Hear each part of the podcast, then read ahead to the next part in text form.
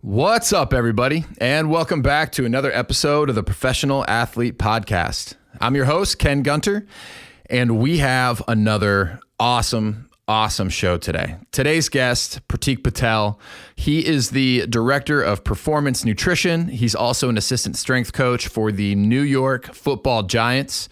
And this conversation was so great because I felt like it answered a lot of the questions that I and my friends have had around nutrition that I've honestly been able to unanswer for, it feels like, most of my adult life. So regarding, what sort of things should we be paying attention to with regards to our diet?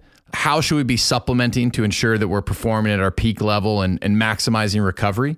But then he just also gave a lot of really useful tactics that the average person can do throughout their day to make sure that they're thinking about their nutrition in the right way and getting the most out of it, right? I feel this is such an ambiguous area with so much just misinformation that it becomes really confusing for people who want to do the right thing. And I think he gave a lot of clarity today.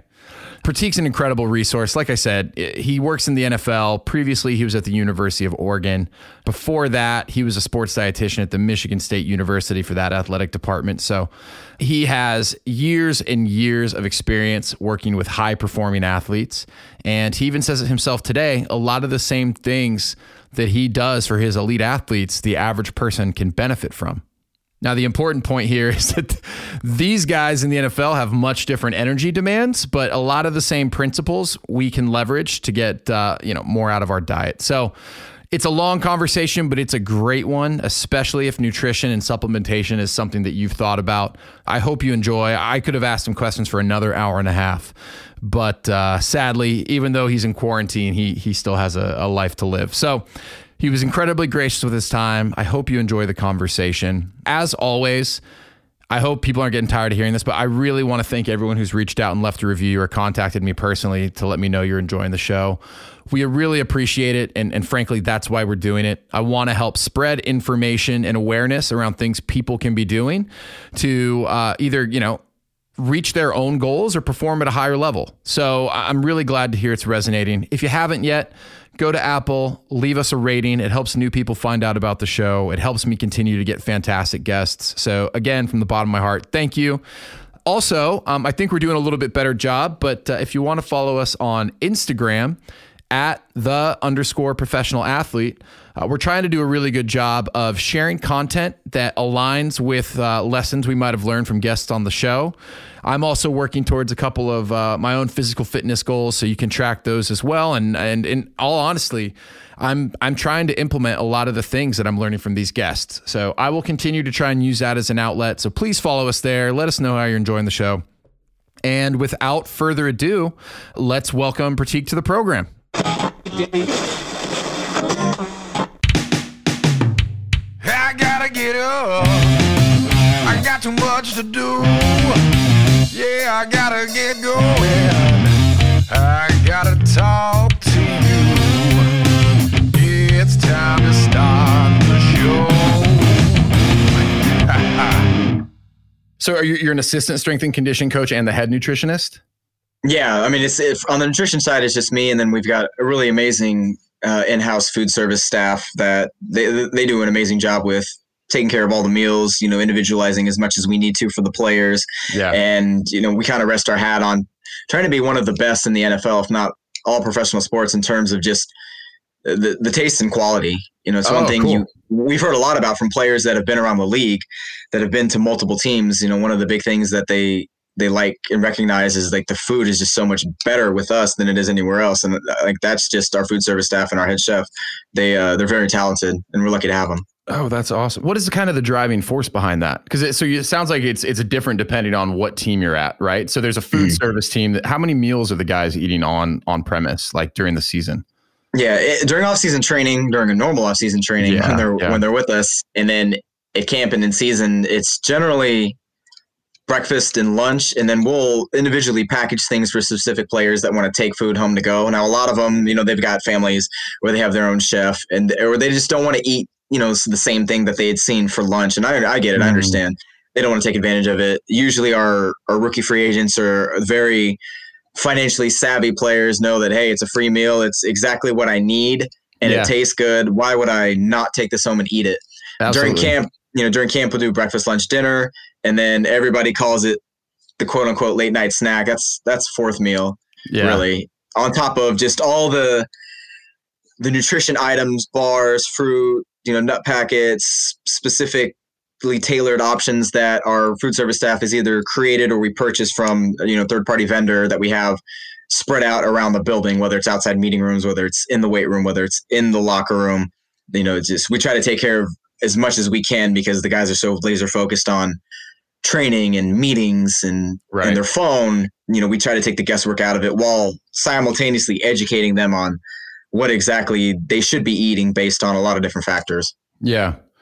No, that's awesome. And I guess my next question is to what extent are you guys tailoring meals for individual players?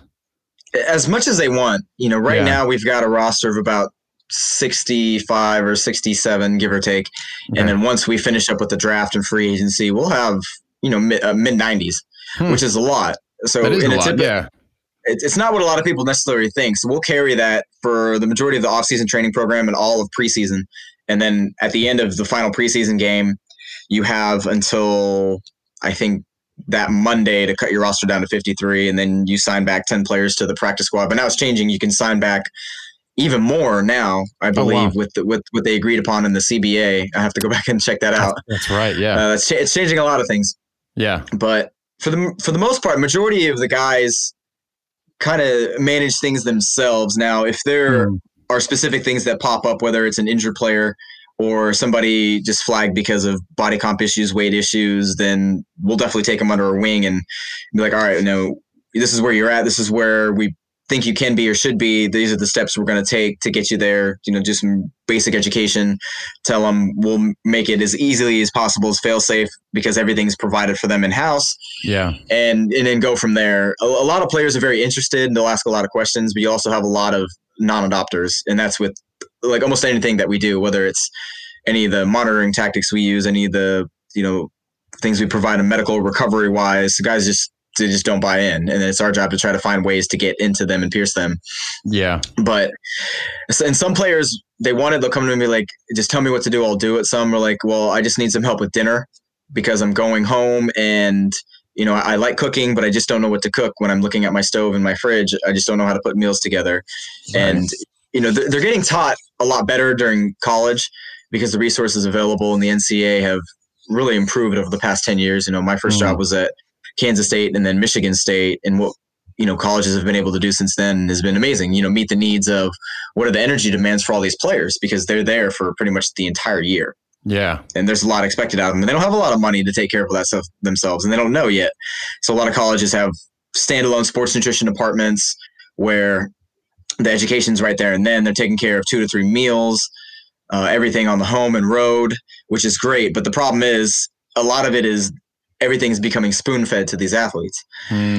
So, they have their whole schedule mapped out from when they wake up to when they go to bed. This is your lift, this is your treatment time, this is your meeting time, this is your class time, this is your tutor, this is your training table, this is your homework time, and then you go to bed. And so it kind of defeats the purpose of them having autonomy and getting a chance to think for themselves is what most people go through when they're in college. Now, right. A lot of information is taught to them, which is great. But at that time in their life, when these kids are 17, 18 to 21, 22, how much importance do they put on that? Or is it just they're thinking about balling out and getting to the league, right, or, hurry up and finishing X, Y, and Z because they're thinking about that next step. So that's when we get them, and then we have to retrain them from ground zero to go over some nutrition basics, maybe some more advanced basics of nutrition, performance, recovery, and then tailor it individually to their learning styles too.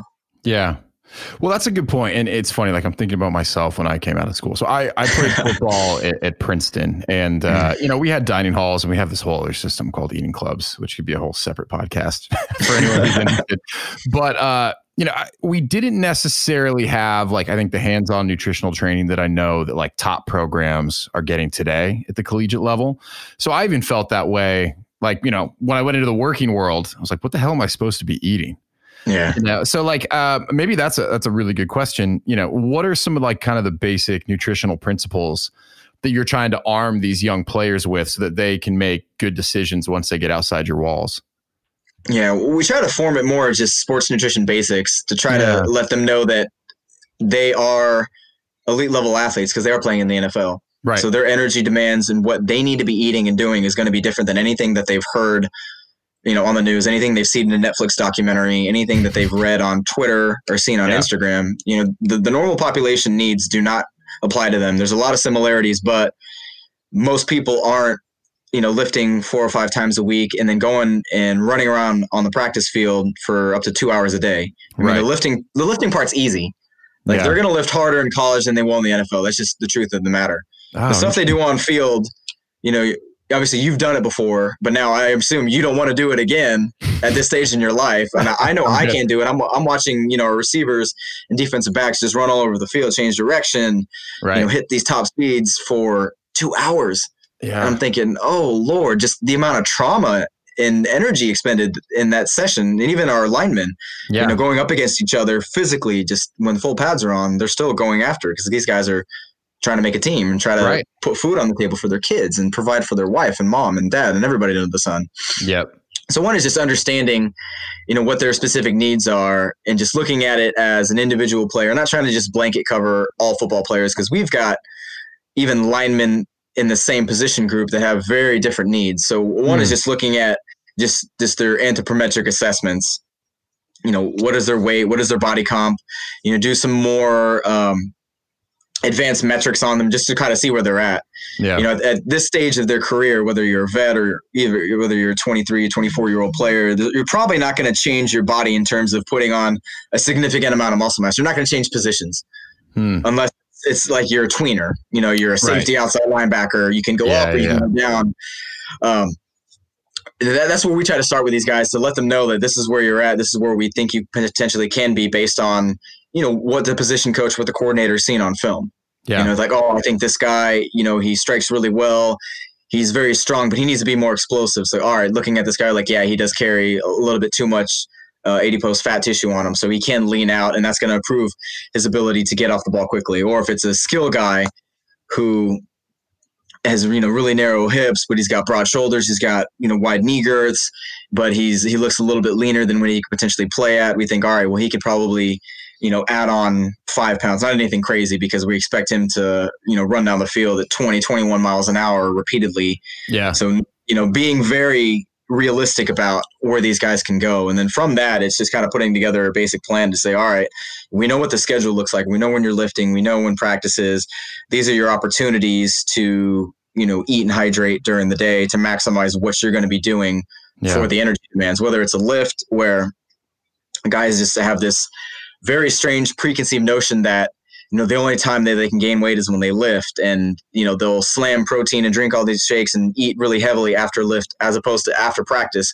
But the energy demands of practice significantly outweigh any lift that they're going to do. You know, if I can do the lifts, then I know that it's not just super crazy intense. Good point. Yeah. So just starting from there and trying to just teach you guys about what exactly they need to be successful, whether it's just some basic health principles, because health really intertwines closely with performance. So we look at blood biomarkers.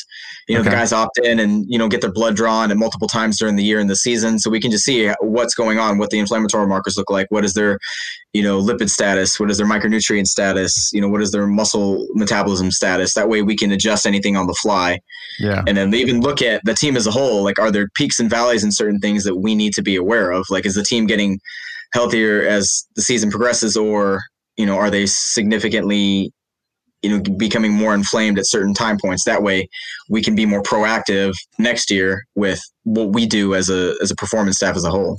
Yeah, that makes sense. And so, I mean, there's a lot of things that I want to ask you about, but I guess one of the things, so here's what I get a lot from friends, and a lot of my friends are former collegiate athletes and professional athletes at some level, but even they have a tough time, like, understanding like what a proper nutrition should look like at this stage in their life. And what I'm wondering is, people have so many different approaches. Like some people will talk about like tracking their macros till they're blue in the face. Other people will talk about the timing of their car. Like there's all these different things. And I'm just wondering, you know, knowing that the demands of a professional athlete are different than like a working professional, like how are you communicating the guidelines to your players? And what I mean by that is like, are you talking to them in terms of macros? Are you talking to them in terms of like just broader, you know, ways to make choices? Like, how do you communicate that to such a diverse group of guys? I think one is just kind of, you know, we'll try to do some larger group sessions where we just introduce a specific topic, talk about it for a couple minutes. And that way we're just hitting these different educational installs. And then it can kind of open the door to guys being a little bit more aware of, you know, something that they may not have been taught before. Mm-hmm. And a lot of them might have questions after that, and they'll come up to me and be like, "Oh, I've always been wondering about this. Can you go a little bit deeper in depth with that?" I think it really depends. It varies person to person. The same way that each player learns really differently in terms of learning a scheme or coverage or an assignment. Some can just watch film of somebody else doing it and understand, like, all right, this is exactly what I need to do. Some can just be spoken to, you know, in a unit meeting before any film goes out. You know, they're installing plays. They're explaining exactly what's going to happen in this formation or this coverage or this shift, this alignment, anything like that. Mm-hmm. Some players need to actually just physically get up and do it. So they hear the call, they look around, they see, you know, what's going on the other side of the ball. They see what's going on with everybody else, and then they can be in there visually. And I think players learn about strength and conditioning principles and nutrition principles the same way. Sometimes I can have a conversation with the guy face to face and just go over a topic, and they're like, yeah, that makes sense. I got it. Some are like, hey, can you text that information to me? Because their phone's always going to be on their side. Some are like, can you just write it down? And I'm going to stick it in the bulletin board in my locker. And that way every morning when I come in, I can see it. Mm-hmm. Or do I have to physically be there with them while they're going through the lunch line and just say, hey, remember, you know, this is what your goal is for today. This is what the aim is. You want to make sure you eat this, this, and this, and not these choices, and this is the reason why. Or, you know, we also utilizing our food service staff to provide the same messaging too. So there's a variety of different ways to do it. So it's not just giving them numbers or giving them macros. Some of it could be just pictures or food diagrams, or just, you know, use your fist for a serving and half your plate should be this. That way, you know, they can remember it a little bit easier, just identifying the way that that person learns and just tailoring that information to their needs. Yeah. So you mentioned the post-workout shake, and I definitely wanted to ask you about that today, because that is, I feel like, right or wrong, that's where most people go. Because to your point, it's like they associate weight training with putting on muscle, and for good reason, I think, right? Yeah, absolutely. And everyone's like, well, what should I be taking? And like the supplement market is so confusing. And I know that you guys operate in a highly regulated, I guess I'll call it an arena. So from your perspective, and again, we're talking about high performing athletes, but I think there's a lot of folks out there who either have like strength goals, power goals. You know, there's a whole diverse world of athletes out there beyond college. What do you think are like the basic, you know, staples of an effective like post-workout shake or supplement? Yeah, I think the general term, you know, it depends, and you know, you get that answer a lot, but overall it's just understanding any type of training you're doing, you're going to be breaking down energy stores, and you're going to be breaking down muscle tissue, whether it's a lift, whether it's a run. It just depends on the intensity and duration of what you're doing. And then you got to figure out what your goals are. And then looking forward, there's a lot of really good research out there in terms of, obviously you need some type of protein or amino acid source. Now, if you're a professional athlete who has a very tightly structured day and you don't have, you know, 100% control of your meals, now, even if it's just a lift day and, you know, you've got to practice the next day, then you're going to want something with protein and carbohydrates with it as soon as possible. And now everybody talks about the anabolic window. And for athletes or people that are training multiple times a day, there is that anabolic window where, you know, if you have a second workout later on in the day, then you can't wait to get, you know, your amino acids and your carbs and all the other micronutrients that your body's going to need. If you're a normal athlete, you know, like you yourself or myself, who just likes to lift, stay in shape and whatnot, then that anabolic window isn't 100% necessary to just chug something the second the last bar or last rep finishes. You know, you're not going to lose your gains, because muscle protein synthesis happens for, you know, up to 24 hours. So as long as you have some amino acids in the body, then you're going to continually stimulate that. And the goal is to get like at least 30 grams of high quality protein. If it's a large muscle mass activity movement where you're working multiple body parts, which is usually what people do in a lift, you're going to want at least 40 grams, if not more. Protein? The protein. Okay. The carbohydrate needs after a lift aren't super high because, you know, unless you're doing a marathon lifting session where you're going all out for, you know, 4 sets of 4 exercises, or you're doing a 10 by 10, something like that, then, you know, you can replenish muscle glycogen at a rate of, I think, somewhere about 5% per hour if you've exhausted it completely. Now, this plays more in a role of a football player in season that's going through training and then has to be ready for game day. But as opposed, you know, for a normal person, you know, you don't have to slam a ton of carbs after it because go ahead. Because you'll be able to replenish that muscle glycogen over the course of the next day if your workout's at the same time 24 hours later. Now, there's a lot of emerging evidence that says that it might be even a little bit more beneficial to hold off for about an hour, 2 hours, because you can get a greater growth hormone response, greater testosterone response if you don't just slam that shake immediately afterwards. So what might be more beneficial is, and again, there's a lot of different schools of thought. There's no one right way or wrong way to do it. Whatever works with your routine that you feel most comfortable with. Some people like drinking something immediately after. Some can say, well, I'm going to go shower, I'm going to get ready, and then I'm going to have my post-workout meal, or I'm going to have my more dedicated shake. Or it could be something where if you don't necessarily want to do a protein shake, but you want something quick, it could be something with essential amino acids, like 10 grams. And maybe you can add some creatine, some like sodium, some magnesium, something else to go along with that. Mm-hmm. So, you know, again, there's a lot of different ways to do it. There's no one right or wrong way to answer that question. And I know it's probably not exactly what you wanted to hear, but there is benefit to drinking something afterwards. It kind of just depends. Yeah. And I get the sense that a lot of what's out there is not necessary.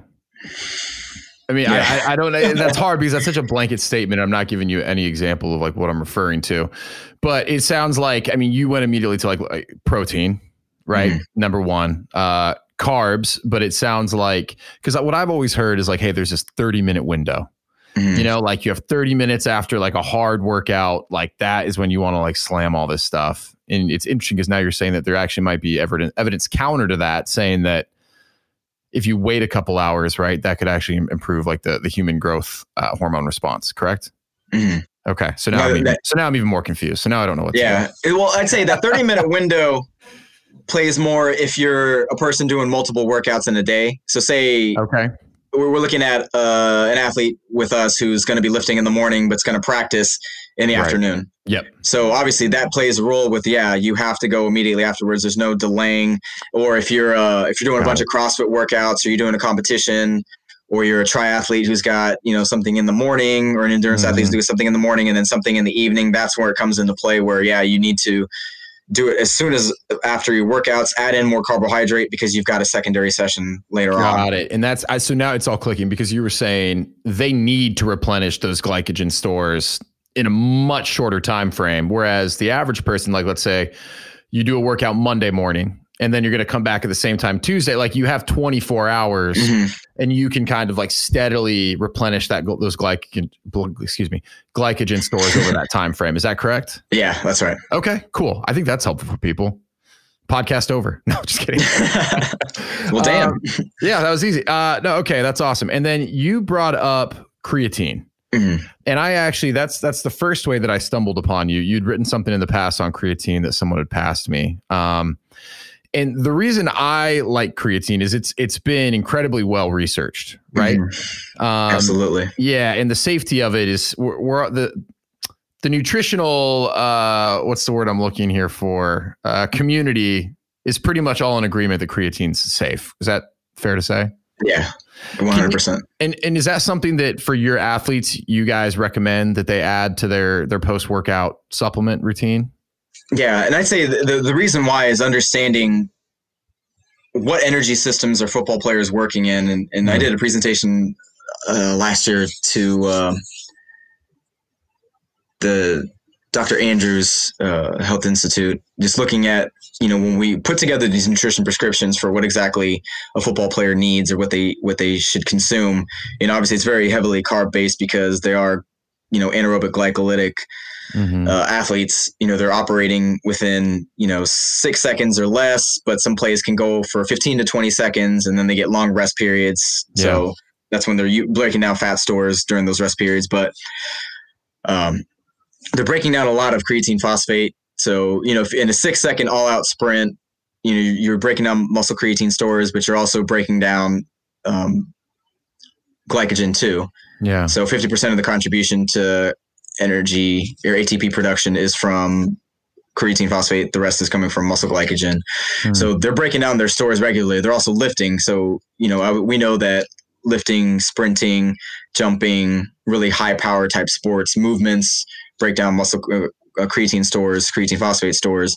So that's why creatine is really important for those type of, you know, power athletes, you know, weightlifters, yeah. Olympic athletes, things of that nature. Mm-hmm. But they've, like you said, they've done tons of research over the years on creatine phosphate, and it's hard to even point out, has there been anything that has been negatively studied as an adverse effect? And the overwhelming evidence is not really. Yeah. Like you might have a condition here or there, or if you have an athlete that's very sensitive for their weight class and they can't even squeeze another ounce on the scale because it might detrimentally affect the performance. Well, yeah, we know that when you take creatine, it stores in the muscle. It also bounds water the same way carbs do.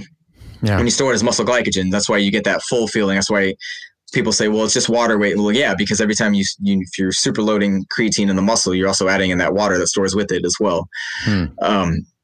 You know, the article you talked about, I wrote it for the NSCA. So just looking at it from a practitioner coach's standpoint on, you know, what are the different ways creatine can help athletes, what type of athletes. And so it's not just for lifting. They've looked at it as a compensatory mechanism to help with protecting muscle during, you know, high intensity training. It helps decrease mm-hmm. inflammatory markers in endurance athletes.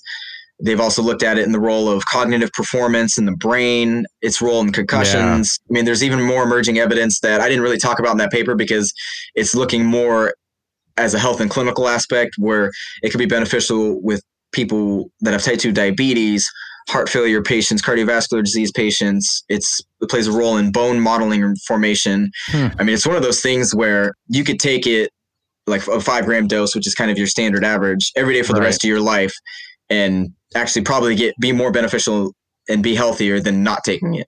You know, something I've taken every day for probably the past 5 years, and I don't cycle it. I just take it every day. Yeah. Well, and it's funny. I remember when I was playing, let me think about this. My last season was in 2009. Mm-hmm. So I guess, a little over 10 years ago. I remember, and I pulled my hamstring the first day of my last season. And there's a whole host of reasons why that might've happened, but we won't go into those. And I remember like at that time, someone came over and was like, well, you got to get off the creatine. Yeah. Like, what? I got to get off the creatine? Like, well, I'm not even really on creatine. I don't think you can be on it. But now I think that's kind of like the general myth, right? Is it dehydrates you. It can cause muscle pulls or muscle tears, right? And for most, all intents and purposes, right, that's kind of been disproven, correct? Yeah. And there's a couple studies published. There was this football team that started supplementing, and they went through their preseason camp. This is a college team. Okay. And I think in season 2, and what they found, especially during those higher intense training bouts, which you see in camp, just given that the players have a little bit of a layoff, and then they see some of the highest workloads at that time. And same thing with the NFL, you have the highest incidences in injuries during the end of the first week going into the second week of training camp. Mm. Those that supplemented with creatine had a lower incidence of soft tissue injuries. They actually had a lower incidences of cramping and dehydration. So it's one of those things that we're still dealing with, that preconceived notion that, oh man, if you pulled a hamstring, it's because of creatine. And a lot of players that have taken it in college that we have or have had in the past, or I've worked with in the past, have kind of made that association. But when you do more of a deep dive and you ask about, well, what were the other factors going on when you did pull your hamstring? Like, what was your training volume like? Mm-hmm. Were you physically prepared? What was your weight like? You know, like, was your body ready to handle the demands of what you were doing? Or was it just, you know, a lot of things culminating at once, and then, you just happen to be supplementing with creatine at the time. So we're just that's going to be the red herring. I'm going to throw creatine underneath the bus. Right. And now everybody believes it because it's said in all these circles. You know, maybe an athletic trainer heard it and has been saying it for a while, or a strength coach heard it and has been saying it for a while. So these are things I've heard, I hear often. And, you know, unfortunately there's not a ton of evidence in terms of looking at a football team supplementing it for the course of a season, because it's really difficult to do. You also have the NCAA and what they're able to and not able to provide their athletes to. So it's not as well-known and mainstream as we'd want it to be. And I think it's one of those things that every single one of our players should be taking. And it's one of those things that I'm going to try to, educate them on one of the benefits, how to take it and why they should be taking it. Yeah. And one of the things that I found, and again, I read it in that paper that you wrote, but prior to that, I also saw that there was evidence that it improves cognitive function. And that was really intriguing to me. So one of the things, again, I played football since I was, tackle since I was like 9, which now there's a lot of parents across America that'll go, can't do that. They'll shudder. But, and I played through college until I was like 23. 23. Geez. And, but maybe 4 or 5 years after I graduated, I felt like I was having, memory issues, or I was just slowing down, and I was like, oh God. And that was right when all this stuff came out about CTE. And I was like, all right, let me take a step back before I freak out. There's a lot of other things going on in my life. I'm out drinking. I'm not sleeping well. My nutrition's... I was like, let me try and check some of those boxes first. And lo and behold, when I sleep better, I think better, all these other things kind of come into the fold that start creating better habits for me. But when I read that about creatine, I was like, oh, perfect. Let me add that in, and let's see if that helps. And it's kind of hard to pinpoint whether or not that's something that's directly contributing. I like to think that it is, especially since the research points in that direction. But on that kind of topic, because I think that whether you're a professional athlete or not is something that's super interesting for people. Are there any other supplements that you have seen enough evidence for that can also help improve cognitive function that either you take for yourself or that you recommend for people who are looking to improve that sort of aspect of their life? Yeah, it's looking at different things like nootropics or substances that can cross the blood-brain barrier. Creatine's one of them. Curcumin, the highly anti-inflammatory compound, and turmeric. People are looking at a lot of adaptogenic mushrooms like cordyceps. Yep. And that's something that, is very promising. There's not a ton of research as opposed to creatine and even curcumin. Caffeine's another one too. Right. Caffeine's great. Obviously, as I hold up my cup of, I'm not a tea drinker, but I was out in the yard all day working and I was like, oh man, I need a little pick me up. Little boost. Yeah. Which is interesting because, there's some good research looking at nutrigenomics and do people have this caffeine gene or not, where some could be looked at as fast metabolizers and some can be looked at as slow metabolizers. So the ones that are fast metabolizers get the ergogenic benefit, but the ones that are slow metabolizers is actually more detrimental to their health and performance. And you'd have to strategically try to find a way to dose it. Yeah. Dr. Nancy Guest done a lot of really good research, Craig Pickering. It's really interesting stuff and kind of opens up a lot of people's eyes of, I've had athletes in the past, really high level track and field athletes that say they can't have, they obviously want to take things that are going to help their performance and help keep them dialed in. And, the general ones, whey protein, creatine, caffeine, the ones that you think do no harm, some of them verbalizing, they're like, yeah, I can't even take a small cup of coffee with 60 or 80 milligrams of coffee because they know that it just messes them up and then they can't sleep at night, even if they take it at 8 a.m. or 10 a.m. So they're the ones that, and it's about 10% of the population have the slow metabolizer gene as opposed to everybody else, 10 to 15%. And everybody else actually is a pretty good responder, a fast metabolizer or hyper metabolizer of it. Oh man. So I have to imagine, are there a bunch of other, for the slow metabolizers out there, are there a whole other host of issues that they kind of have to contend with that the other 90% doesn't have to deal with? Or is it just kind of very specific use cases like that where that would show up for them? Actually, I wrote an article about caffeine before that creatine one. And I kind of touched on this a little bit. I'm going to link to all of those in the show notes. I have the creatine one, but I'll find the caffeine one as well. Okay. And if you can't find it, I can send it to you too. Oh, that'd be awesome. Thank you. I'll let you know. Yeah. So the people that are slow metabolizers, I won't go super in depth and detail with it, but because I know we're talking more about nootropics and brain function and cognitive function, it's that there's more issues with increasing heart rate, anxiety, heart palpitations, induces a negative cardiovascular effect that, that's not warranted and it's not what they want. So they don't peak with the ergogenic benefits of caffeine at the same time as somebody that's a fast metabolizer who knows that, I can take it and I can either fill it within 15 or 30 minutes, although it takes a little bit longer, but it could be just that natural process of taking something that's, advertised as a stimulant and the body going, oh yeah, I'm good to go. Right. Yeah. The brain can override anything. A little placebo effect. To where it might not even be beneficial for them to even take any caffeine, and unless they really want to try to work it out and they know that it's not a significant effect, it's going to negatively affect, the heart health or overall general health, where they would want to dose it well out in advance, where it could be something that if they are performing later on in the afternoon or in the evening, they would want to take it earlier on in the morning or mid-morning, as opposed to what, if we were playing a football game at 1 p.m. Eastern, guys are just guzzling everything at 12, or if it's a 7 p.m. Eastern game, guys are doing the same thing in the locker room at, 6 or 5:30. Yeah. Yeah. And when you say slow metabolizer, like now I'm thinking more broadly, right? Like the people who have no problem like losing weight or always seem to stay lean. Am I thinking about it the right way that like that's the person with the fast metabolism, and the slow metabolizer might be the person who's like, I can never seem to shed weight? Or are we talking about like, is this two completely separate different things? Two completely separate different things, because you've got these single nucleotide polymorphisms, people call them SNPs, and it's just how the way that the genetic information is coded.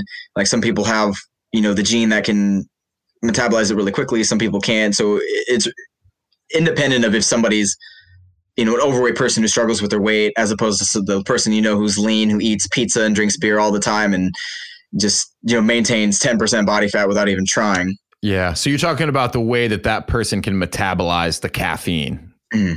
Okay. Cause I could see there's a bunch of people listening. They're like, I know I'm that slow metabolizer. Like, ask a question about how I fixed it. But, okay. Cool. Just wanted to clarify that. So back on this topic of nootropics. So creatine, really well studied. The consensus is it's safe, host of other benefits, but nootropic benefit is one of them. You said curcumin. I can never pronounce it. Am I pronouncing that right? Yeah. Curcumin. Okay. I'm close. What are some other ones that you believe are actually effective? You mentioned cordyceps. I feel like mushrooms are having like this revival right now. Yeah. And full disclosure, I do take Shroom Tech from Onnit. Mm-hmm. Yeah. Onnit seems to be, well, let me just ask you, and you're not endorsing them, but Onnit's a pretty trustworthy company. No? Yeah. Yeah. They've got some NSF certified for sport products. They work really closely with Exos Performance Training Centers. That's and right. They've got a pretty good product line. I like some of their stuff. Okay, cool. Yeah. I've always been really interested in the stuff that they're putting out. Okay. So cordyceps, is there anything else? And actually, could we even talk just broadly, because this might be the first time people listening are hearing the term nootropic. Can you just kind of talk about like what that term means? Yeah, in a broad-based sense, without going super crazy into it, it's just something that can positively benefit cognitive function while in improving brain health, so to speak, whether it's, acting on the central nervous system or helping improve mitochondrial function or improving ATP production in the brain. It's kind of how, I look at some of these things, and there's a lot of different things you can take. Like we already mentioned a few. Yeah. There's a lot of stuff that's touted out there that necessarily hasn't been studied. You see all these formulations that are coming out, and sometimes, people are just kind of taking one causal or association that could potentially help cognitive function and running with it. Outside of the ones that we talked to that are tried and true. Another positive one that has seen some benefit that I've read some research papers about is like dietary nitrates and beetroot, things of that nature, because that can cross the blood-brain barrier. And I've seen a couple things that have shown that it can, help maintain cognitive function in certain types of environments. Interesting. Is that something that you guys talk to your players about at all? Because I know, let me take a step back. I imagine teams are looking for every edge possible, right? Like to help their guys perform in their peak performance state. Is nootropics something that your team, if you can't talk to your team specifically, broadly, that other nutritionists and strength and conditioning coaches are exploring for their athletes? I think, you know, to an extent, yes, we're trying to find, you know, foods and nutrients and compounds that are being studied that can provide a potential benefit that can help maintain cognitive function, mainly in times of mental and physical fatigue more than anything else. But also if there's a benefit that, you know, we know some of these guys have issues focusing and studying and learning in classroom settings, which is what players do when they're in meetings. Right. You know, the college kids think that they're done with classes the second they get a call. And it's like, actually, you're just getting right back into it, but more in a professional setting. Yeah. You know, what we try to do and what we recommend, and it's what the NFL feels very strongly about, is any type of supplement that is either provided for managing a deficiency or recommended that the player, you know, go out and purchase on their own, has to be NSF certified for sport. So that's the third party testing company that tests, make sure that the products that are out there based on lot and number and serial number and all that just have been tested to not have any banned substances in it, which is really important. So the majority of product, the majority of products that are out there aren't third-party tested. A handful of them are, but most of them aren't. So that's where you get in that fine line of, you could be dealing with a company that's pretty reputable and they're putting out a product, whether it's a pill or a powder, and based on the ingredient label, there's nothing in it. But maybe that company also produces like a T-booster or a pro-hormone or something along those lines. And, you know, when you have all these companies making different products, whether, you know, something should be fine and shouldn't, you know, there's always the potential of adulteration or cross-contamination. And then sometimes you have multiple companies in the same space because not everybody can fund their own manufacturing plant. Oh, right. Yeah. Yeah. So again, so they're outsourcing it to a place that does supplements from multiple companies, and they might have various So you always run that risk. But the good thing now, as opposed to, you know, when I first started, you know, 10 plus years ago, is that there's so many companies that are going that route of NSF certified for sport, or if you're a collegiate athlete or somebody else that just needs another third party, Informed Choice, Informed Sport is also very good too.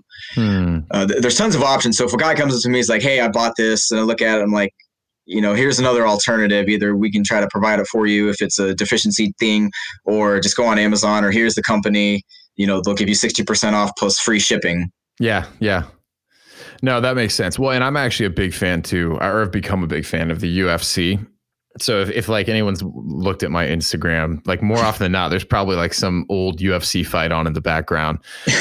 But it's shown up a lot there recently where guys are getting suspended because they have like, and I'm going to totally butcher the correct vocabulary for this, but like very trace amounts left of a banned substance. And a lot of times they're saying like, look, I mean, everyone does, but they're like, look, I really didn't take that, you know, like, and they're finding that in some of these cases, they are able to prove like it was cross-contamination. And I imagine it's, in all likelihood, it could very well be because of some of the issues that you just like laid out. And I remember seeing, there was a picture of I think it was a featherweight fighter getting prepared for a fight. So, you know, probably at the tail end of his cut.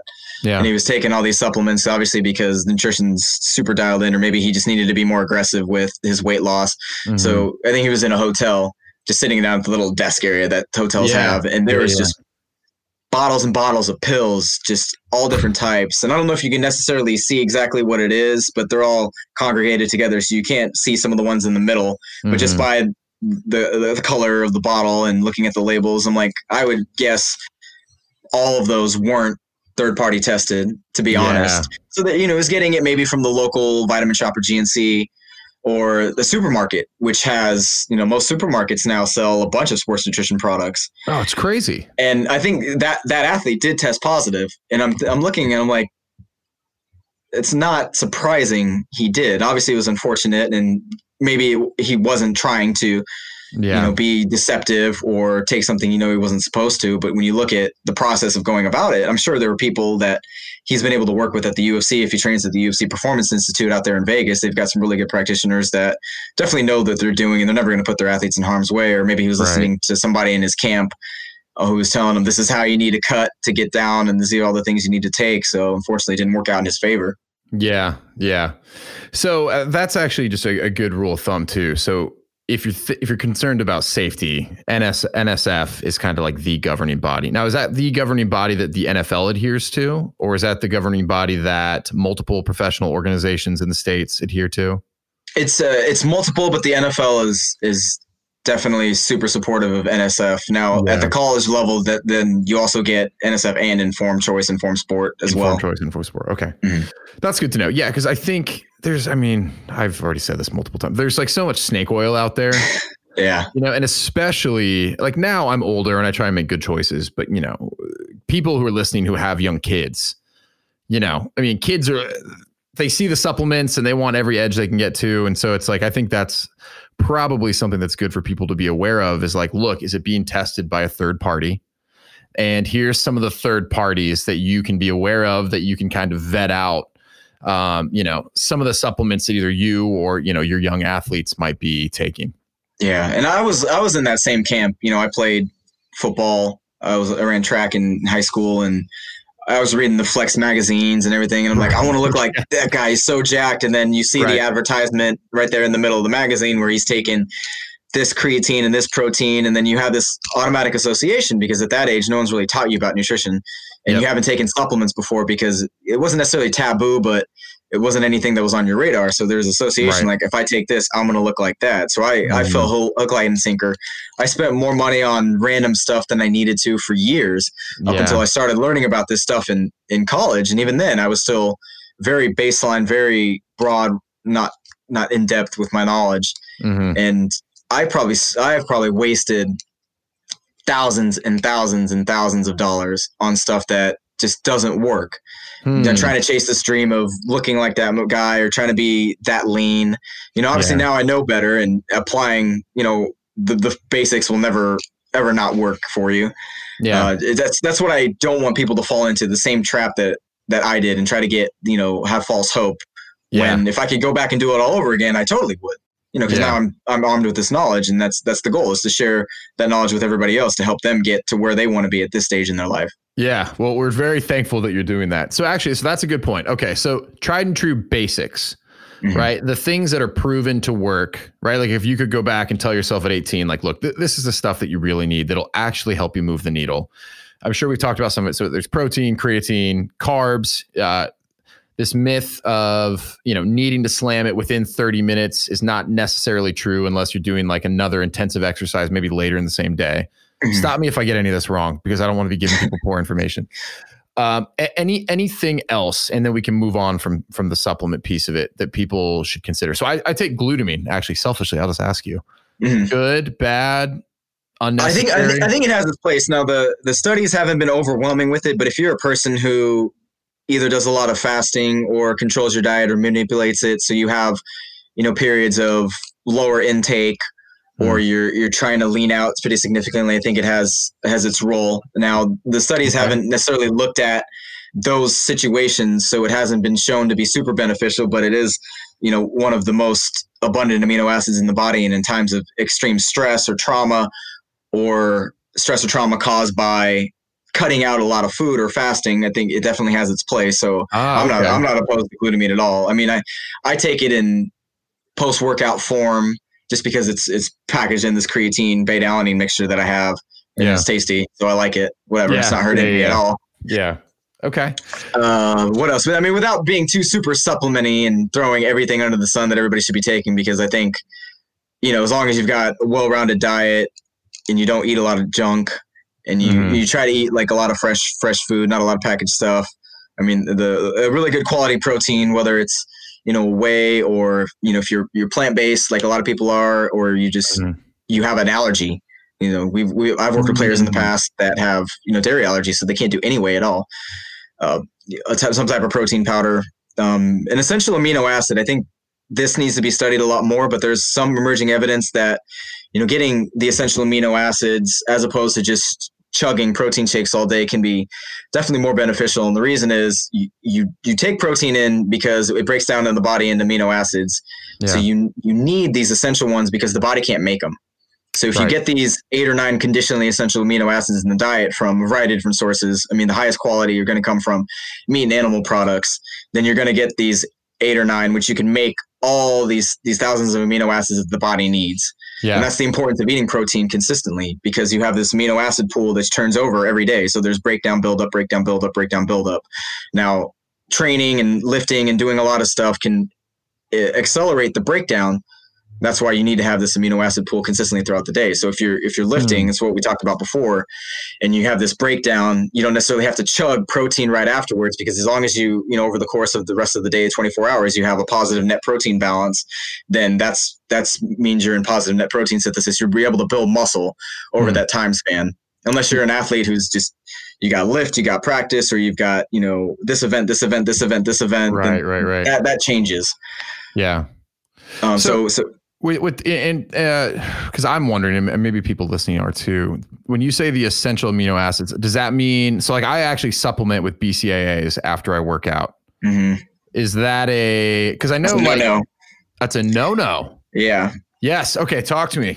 All right. Why is that a no-no? This has been something that, people have taken a hard line on for a really long time. So obviously the branched chain amino acids, isoleucine, leucine, and valine are necessary, because especially leucine, that's what stimulates muscle protein synthesis the most. That's the biggest trigger, but it works best when it's in conjunction with the other conditionally essential amino acids. So if you only take BCAAs, you only have two other ones besides leucine.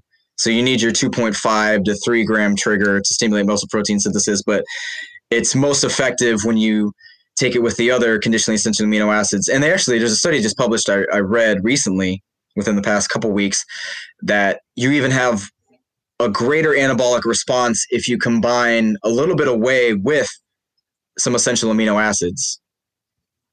Okay. So if I'm doing protein after, so here's what I do. People listening are like, this is just so selfish.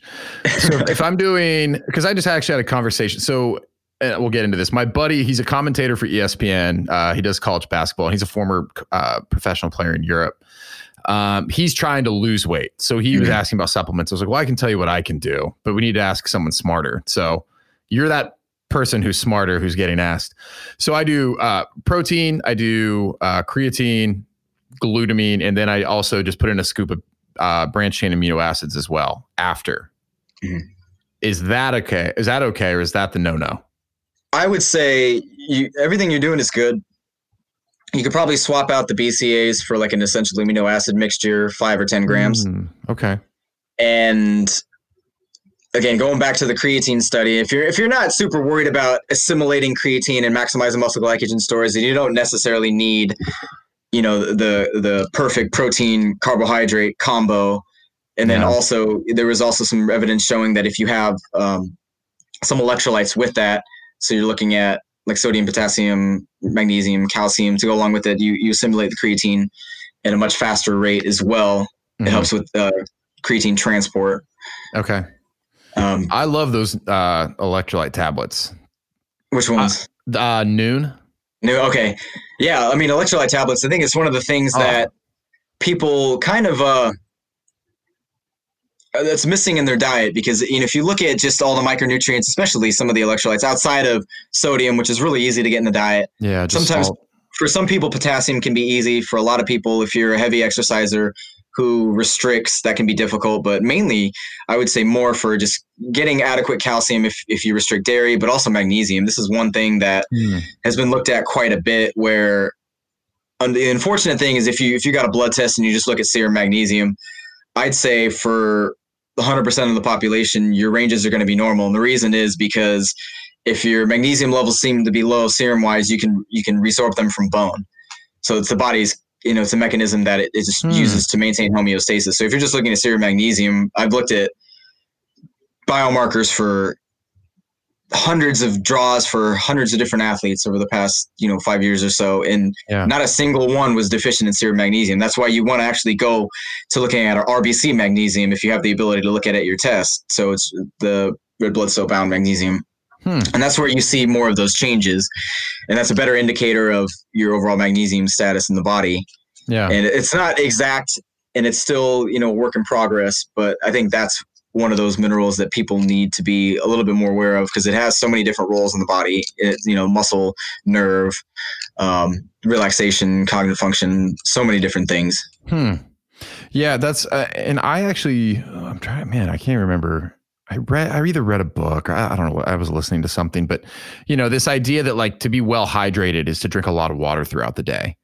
right? To just be, and so, I mean, I have so many friends and I've been one of them. Like, they're like, oh, well, I'm going to drink, I don't know, 120 ounces of water. And they've got like their Nalgene bottle and like, they're just force feeding themselves water. And then I read something, it's like, well, you can actually start like stripping your body of electrolytes if you like overhydrate with just water. And it's like, what you should be doing is like replenishing like electrolytes, minerals throughout the day. And I was like, oh, wow. So, and that must've been how I got put onto noon. Because I didn't want to just drink like Gatorades, or I guess maybe that's what I thought my choice was. But I again, it could be mental, but I actually think I feel better throughout the day. And I feel like adding that kind of to my like routine is something that has kind of like led me to have overall higher energy levels throughout the day. Yeah, I think it's something that's really beneficial. And, you know, people sometimes, like you said, when they say get more electrolytes, they automatically think sports drink, but there's a ton of different ways to get it in.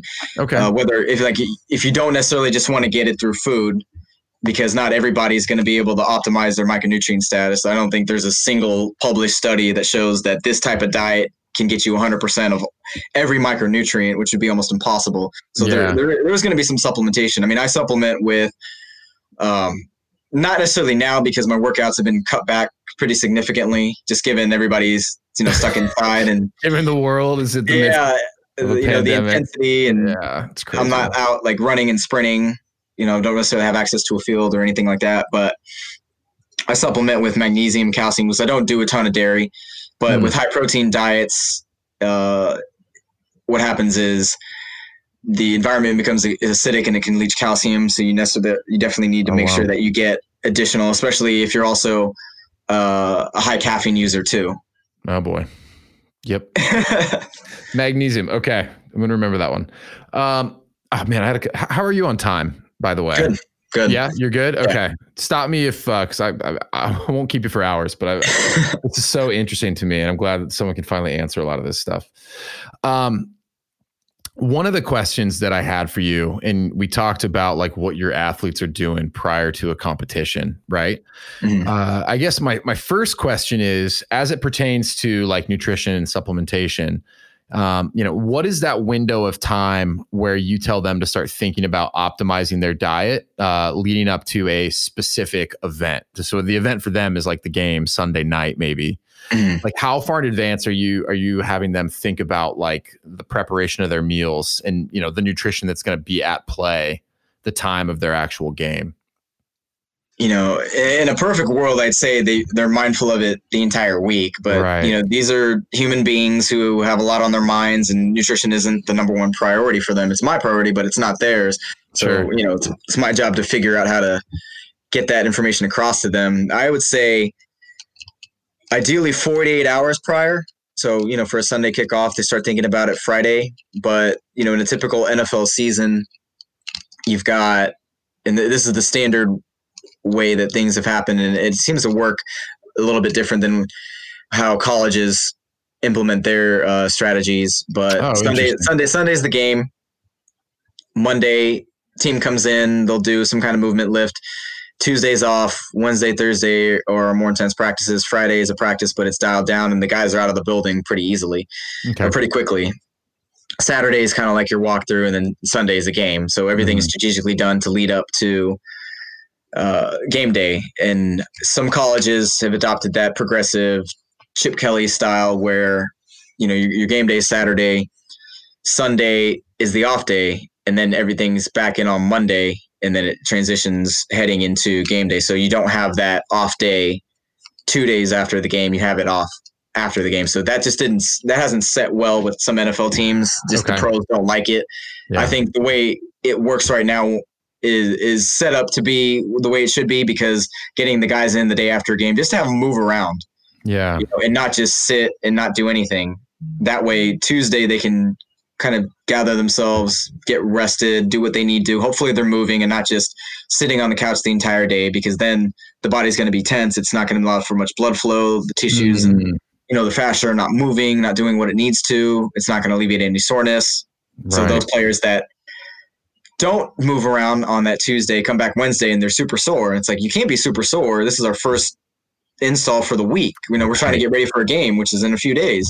Yeah. Like, you can't be thinking, oh, I'm sore, da, da, da, da, when you should be thinking, what do I need to do on this play? Or what do I need to learn from what I just didn't learn on the next play, you know? Yeah, yeah. So for nutrition, you know, some good studies that they've looked at contact sports like rugby union, where you have increased energy expenditure up to 3 days after a game. And just looking at respiratory exchange ratio, what the players are burning more of are carbs. Okay. So obviously it makes sense. You know, it's just the physical demand of the game, how much they're running, how much they're colliding, jumping, everything, sprinting. And then it kind of stabilizes and goes back to normal, heading into like the day before game. But at the same token, like when you periodize what that nutrition should look like, you obviously still need to take into consideration that they are lifting throughout the week. They are still practicing. So you don't want to just on a day where it's been studied that their carbohydrate expenditure is down, which is a day or 2 days before the game, you don't take it all away, because they need to slowly still be overloading their muscles, not overloading, but loading their muscles with muscle glycogen. Yeah. And, you know, most of these guys don't eat as well as they should, or, you know, they're super stressed and they didn't eat much for breakfast, and now they're rolling into a practice and they're barely fueled. Now they're basically running on fumes for the entire practice, but they're a vet and they're physically superior to most people, so they're able to get through it. And now, you know, you play this game where trying to identify them is the main thing. Yeah. And getting them ready for Sunday is important. So that's why I say 7 days is optimal, but a lot of these guys won't start thinking about it until maybe Saturday morning. Okay. Because then they're like, oh, I feel great. You know, we're not practicing, we're not lifting.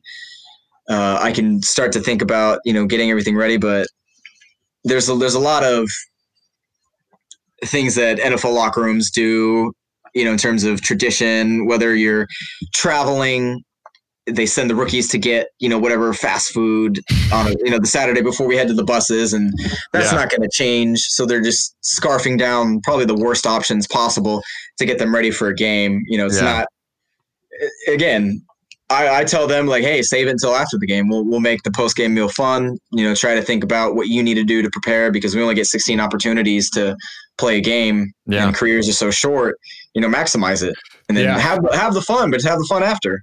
Right, right. So you mentioned the worst possible option. What would be the best possible options for people? Because and there's all sorts of, again, very few people in the U.S. or in the world are gearing up for like an NFL style competition, but there's lots of people who do Spartan races. I do a decathlon once a year. Like, you know what I mean? Like for people who do want to, like, from a nutritional standpoint, in that 48-hour window, like what are the things that you would recommend that they try and do nutritionally? I'd say just stay with a good consistent hydration plan and monitor their hydration levels, because obviously dehydration can negatively impact performance, especially in endurance events. Yeah. Where, I mean, you might, or in environmental events too, if it's hot weather and humid, you're going to be sweating more. So you're going to lose more body water. It's going to be harder to replenish it. Which also plays a role in cognitive function and, you know, increasing muscle glycogen utilization. So I'd say you're not going super crazy where you have to super compensate by eating like plates of pasta. I always go back to the Michael Scott. Right? Yeah, the Michael Scott, he eats fettuccine Alfredo before a 5K, and he's never done that before, and then he throws up. It's if you taper down appropriately, but your nutrition matches what that taper is, and then you make sure, you know, 72 hours leading into your competition that you're getting whatever carbohydrate range per kilogram, whether it's, you know, 5 to 7, or if it's an ultra type endurance marathon, something like that, upwards of like 10 to 12 grams per kg. Obviously those athletes are more likely going to be smaller than football players. So it's, you know, it's not a football player trying to eat 10 grams per kg of carbohydrates, which is insane. Yeah. Unless it's a 330 pound defensive lineman trying to eat that in carbs. Oh, they'd probably enjoy it though. Quite frankly. Yeah. Yeah. If you let them during, but not right after. Yeah. Yeah. Okay, cool. So it sounds, so how does someone correctly monitor their hydration? Because that's something that I felt like the guide stick that I was given, well, now we're getting into a whole weird thing, but what people told me to look for necessarily when I was like in high school, maybe, or in college, might not really have been the best indicator of proper hydration. So like, what are the things you're telling your athletes to look for to ensure that like they're staying on track? I think some of it is just you know, are they super thirsty during the day? Mm. You know, thirst is a good indicator that you're dehydrated. The body has a desire, need for water. That's why it's kicked in. They can monitor their urine color, but that's not always going to be super indicative of their hydration status. So say they take a multivitamin or a pre-workout with a bunch of B vitamins and everything gets flushed. They could be hydrated, but the color of the urine could be different. I mean, that happens to me after I take, you know, my post-breakfast, like multivitamin, calcium, curcumin pill, you know, an hour or so later when I have to go to the bathroom again, even though I feel like I'm hydrated, I'm like, and it's like, you know, neon, like, lemon, lime. Yeah. I'm like, oh man, but I'm like, all right, I got to understand that. Yeah. What we try to do is there's a few different ways to actually, you know, if you get a sample of urine from players, you can assess it using, you've got like a refractometer, a pen refractometer. So what it does, it reflects light.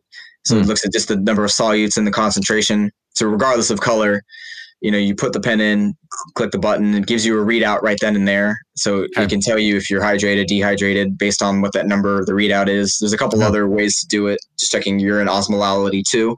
Okay. But the most invasive and quickest one is to just use a pen refractometer. There are some strips, some reagent strips that you can urinate on and check. It gives you an idea, but from the research, it shows that can be up to 70% not very accurate. And I mean, are you going to put stock in something that's that inaccurate just to gauge your status? Those are some of the quick and easy dirty ways. And then monitoring weight, like weight's probably one of the easiest ones. So you know what your actual body weight is when you wake up, you go to the bathroom, weigh yourself, you know, completely naked. That's exactly what you're supposed to weigh. As long as you're hydrated, if you're dehydrated, the number's going to be down, obviously. Mm-hmm. And then during camp, every football team in the nation, college, pro, weighs their players, you know, before and after practice to get an idea of what fluid losses are, because that's just the time of the year where it's a huge spike in training load. It's the hottest time of the year, especially for us up here in the Northeast. It gets humid out. So our first you know, few weeks of training camp leading into the first few weeks of the season are generally going to be the hottest ones, where we take extra precautions about hydration. Not that it isn't important, but it's definitely more important during this time. And then, you know, we've got 12 or 13 weeks where the weather changes, and then it just gets cold and rainy and overcast and potentially snowy, which is really funny because we get both ends of the spectrum. So understanding what their weight shifts are and making sure that by the time they weigh in the next day, that there isn't a huge deviation, discrepancy from that previous day's weight. So, you know, and everything gets graphed out and we can see it. And if there's something going amiss, like pull them aside to say, hey, we just need to make sure that you're doing exactly what you need to be doing, because if you're not, then it's going to be really detrimental to you performance wise. And then that's when guys are like, I'm not gaining weight. I'm dropping weight. And like, well, there's a variety of reasons. And one is you're just not monitoring, you know, your hydration status. Yeah. No, it's funny. Like I've really tried to pay attention to hydration these last few years, that might sound weird talking to someone who just like works in sales, but I just noticed like I feel better. I really do feel like I think clearer, and it makes sense. What's the percentage of your body that's water? People always tell me this. I mean, there's a range. It's like 75 to 80. Yeah, okay. 70 to 80. The majority of your body's made up of water. Yeah. So it would make sense that like you need to be proper hydrated for everything to function properly. If using my back of the napkin math, I'm like, okay, probably best to make sure that I'm, Yeah. Not just for like physical exertion, but as you said, I mean, you feel a lot better. If you're dehydrated, it's going to be a lot more difficult for you to sleep properly. You have increased heart rate. Yeah. I mean, that's another telltale sign if guys aren't hydrated going to sleep, it's going to affect their sleep. And if they wear like a sleep tracker or a ring, you can see those changes. And I can see them in myself too. If I didn't do a really good job of hydrating that day, you know, you have increased heart rate during nighttime, your body temperature increases too. And there's reasons for it. What's your stance on like these biometric trackers? Because there's a whole like flood of technology that's come onto the market. So it sounds like you use it personally. Mm-hmm. Yeah. So are you using that to like make decisions throughout the day? And like, I assume then you're seeing value in some of these trackers. I think so. For me, the only thing I really wear, and I don't wear an Apple Watch or a Galaxy Watch because I have an Android phone, just because, you know, another thing that, you know, emits an EMF Wi-Fi signal. It's like, I've got enough, you know, we're around so much of it all the time. We don't even know the long-term damage that it could potentially have. Yeah. But I just wear the Oura Ring at nighttime. So I just keep it by my bed. There's a charging dock right there. It can go 7 days without it needing to be charged. And I just like it because, you know, sleep is probably one of the most underrated things in our lifetime that we just don't appreciate. And I think for the longest time, you know, given working in a coach sports type setting, it's all about, you know, how much you're doing. You got to be the first person in, last person out. Yeah. Sleep when you're dead, even though we tell our athletes completely opposite things. So we're not practicing what we're preaching. It came to a halt where a couple of years ago, I just had this really bad sleep for like 8 or 9 months straight, where I, you know, wake up at 1 o'clock, 2 o'clock, and then go back to sleep. And this would happen every single day. I'm like, well, I got to get a handle on my sleep. So going back and just trying to figure out, you know, what it was that I was doing wrong. You know, for the longest time, I'd always been an afternoon workout person. Like that was me in college. That was me in grad school. That was me, my first few jobs working at different universities. And, you know, it'd be like, I take, you know, my pre-workout concoction before that, you know, had 200, 300 milligrams of caffeine. And this is, you know, 4 o'clock, 5 o'clock, 6 o'clock. Yeah. Not necessarily knowing that obviously is still going to have half of that caffeine in my system 10 to 12 hours later. And that's going to impact deep sleep and the ability to get good quality sleep, even though I'm able to fall asleep. Yeah. Just learning, like just taking a deep dive in sleep. And the Ring has just been really helpful in just kind of learning about what's going on when I sleep and what do I need to do the day of to get good quality sleep. It's kind of more of a challenge than anything else. Like I won't make any decisions for myself based on, oh, you know, my readiness score is low, I can't work out today, or my sleep was bad, I can't set foot outside today. It's like, no, you know, that just means I didn't do what I needed to do the day before. And I got to get back in a competition mode to get those scores up. Right. And you feel the difference. Like you don't feel tired during the day.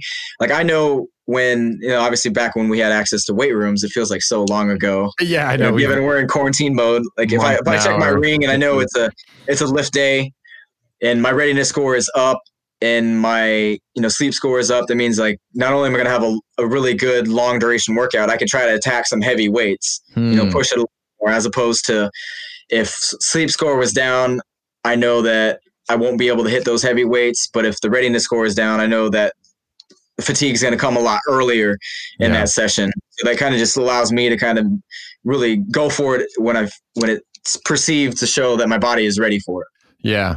It's funny. So this, gosh, I should know this, but this is maybe going to be like our 12th or 13th episode when this comes out. People are listening, you're going to look at their phone and be like, it's the 11th, you idiot. But, it's funny, within the first 12, I've had two sleep experts on, because kind of, we don't need to get into this, but one of the things that why I want to start this podcast is, as I got married, as I had kids, and as I started working, I was trying to do it all, and including like be the first one to work, like knock it out, you know what I mean? And then still like before that, I would get up and work out, and eventually like the wheels started to come off because I was just burning myself out. And so I kind of went on this own path of self-discovery. That sounded way more like, you know, I'm up on a mountaintop than I intended it to. But I was like, man, I need to make some changes because I can't keep this up. Like cracks are starting to show. And one of the things I was looking at is like, I keep trying to fit everything in and I'm squeezing out sleep. And on top of that, like I'm not sleeping well. And some of that was the stuff with just having kids. But when I remade sleep a priority, and one of the ways that I went about doing that is I read a book called Sleep. Do you know, are you familiar with Nick Littlehales? He can't. No. So he, I mean, he's kind of prominent for a number of reasons, but how I found out about him was, did you ever hear the story about British cycling and like the national games? Yes. Yeah. So he was the sleep coach for British cycling. So anyways, he has an awesome book. And what I liked about his book was it gives like, it's not so much like the study of sleep. It was like, hey, if you're looking to sleep better, like, here's things that you can start to do to try and like improve the quality of your sleep, improve your routine. Like it's kind of like what you're talking about, like working out at 4 or 5, taking 300 milligrams of caffeine, like probably not conducive to you like getting quality sleep or be able to fall asleep at a decent time. Right. So by reading that, I was like, okay, here's some changes I can make. And I mean, no exaggeration, that had a better impact on the quality of my life, let alone my workouts, than anything else. So I'm glad to hear that from your perspective, like sleep is one of the most important things that you and your athletes can be doing. Are, are, Are you spending time talking to your athletes about the importance of sleep as it pertains to recovery? Yeah, we've got a sleep consultant, so we will be able to do some more in-depth questionnaires. We also have a really good athlete sleep screening questionnaire that we're going to try to implement with the guys just to identify are there any issues, and also see, like, are these guys, you know, owls or are they larks? Because then that gives a better idea. I was going to ask you about that. Okay. You know, how their day should be dictated, how much light they should get at certain times, what they should do when they go home. Wow. Now, obviously, we can educate them. We can provide them all the resources. They're going to have to want to do it.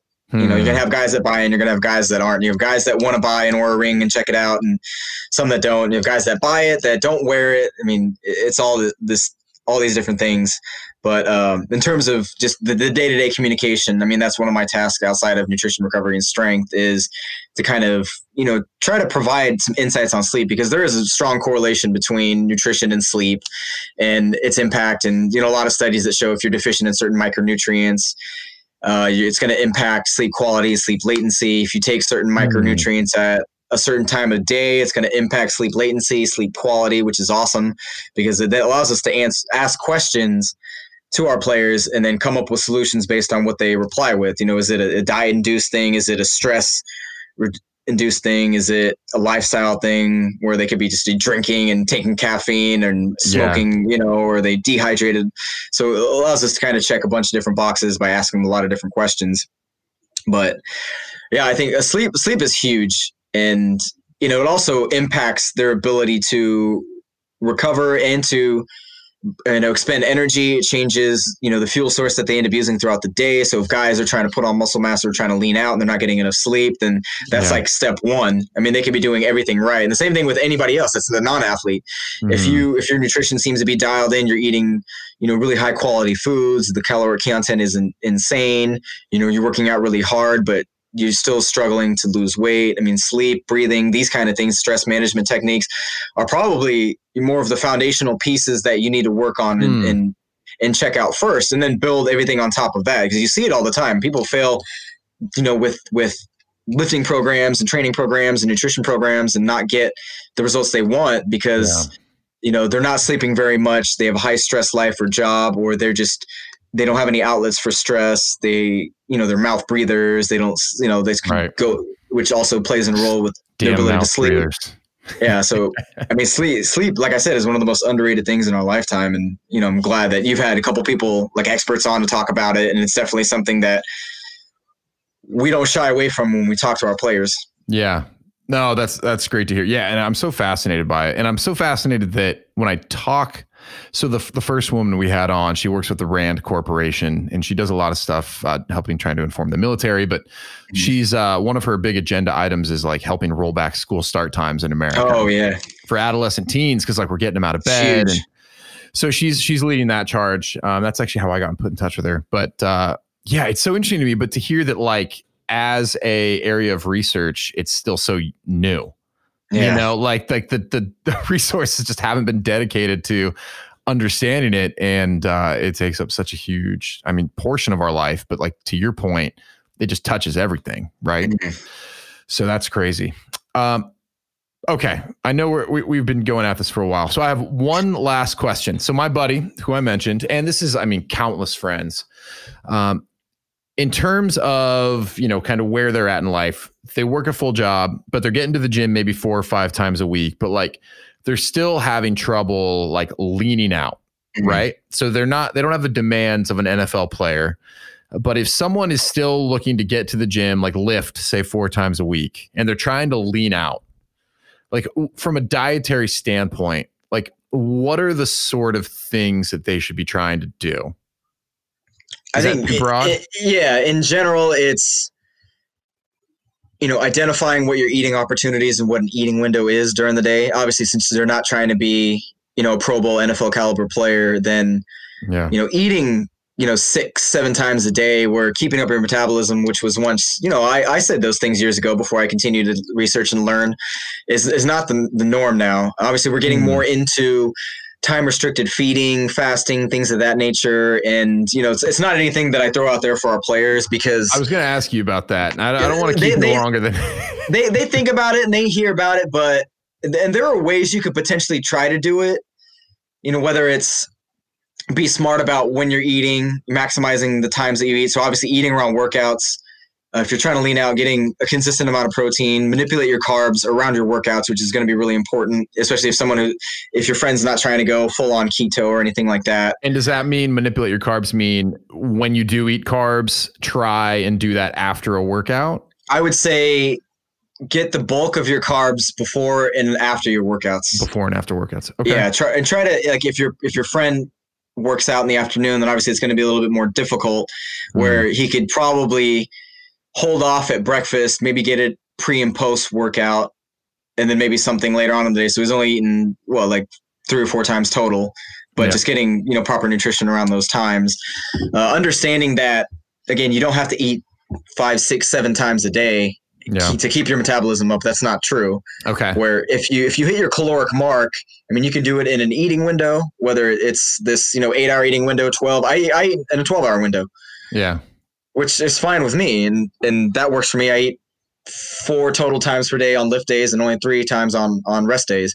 Yeah. Now I eat higher carb. And again, this is what works for me. I'm not saying your friend do exactly this, but if it makes sense for him, he can try it out.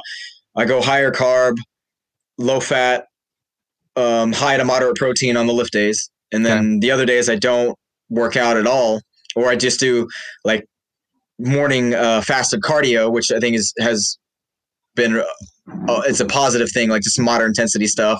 I do that as well, and I feel like I see benefit from that. And to your point, I suppose that could just be very like the way I respond to it. But is there research to back up that fasted cardio would be more beneficial to like fat loss than say someone who is like I can't work out on an empty stomach?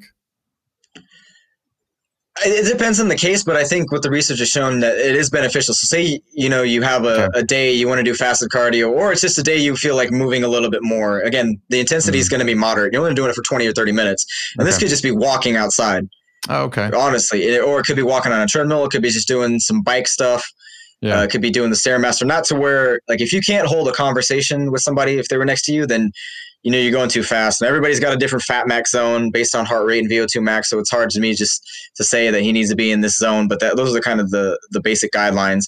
So if you took some essential amino acids and some caffeine before that, that way it's not truly a fasted state, but you actually have some amino acids to help prevent any muscle catabolism. And he can still stay somewhat fasted, since it isn't a huge caloric demand that the body would need.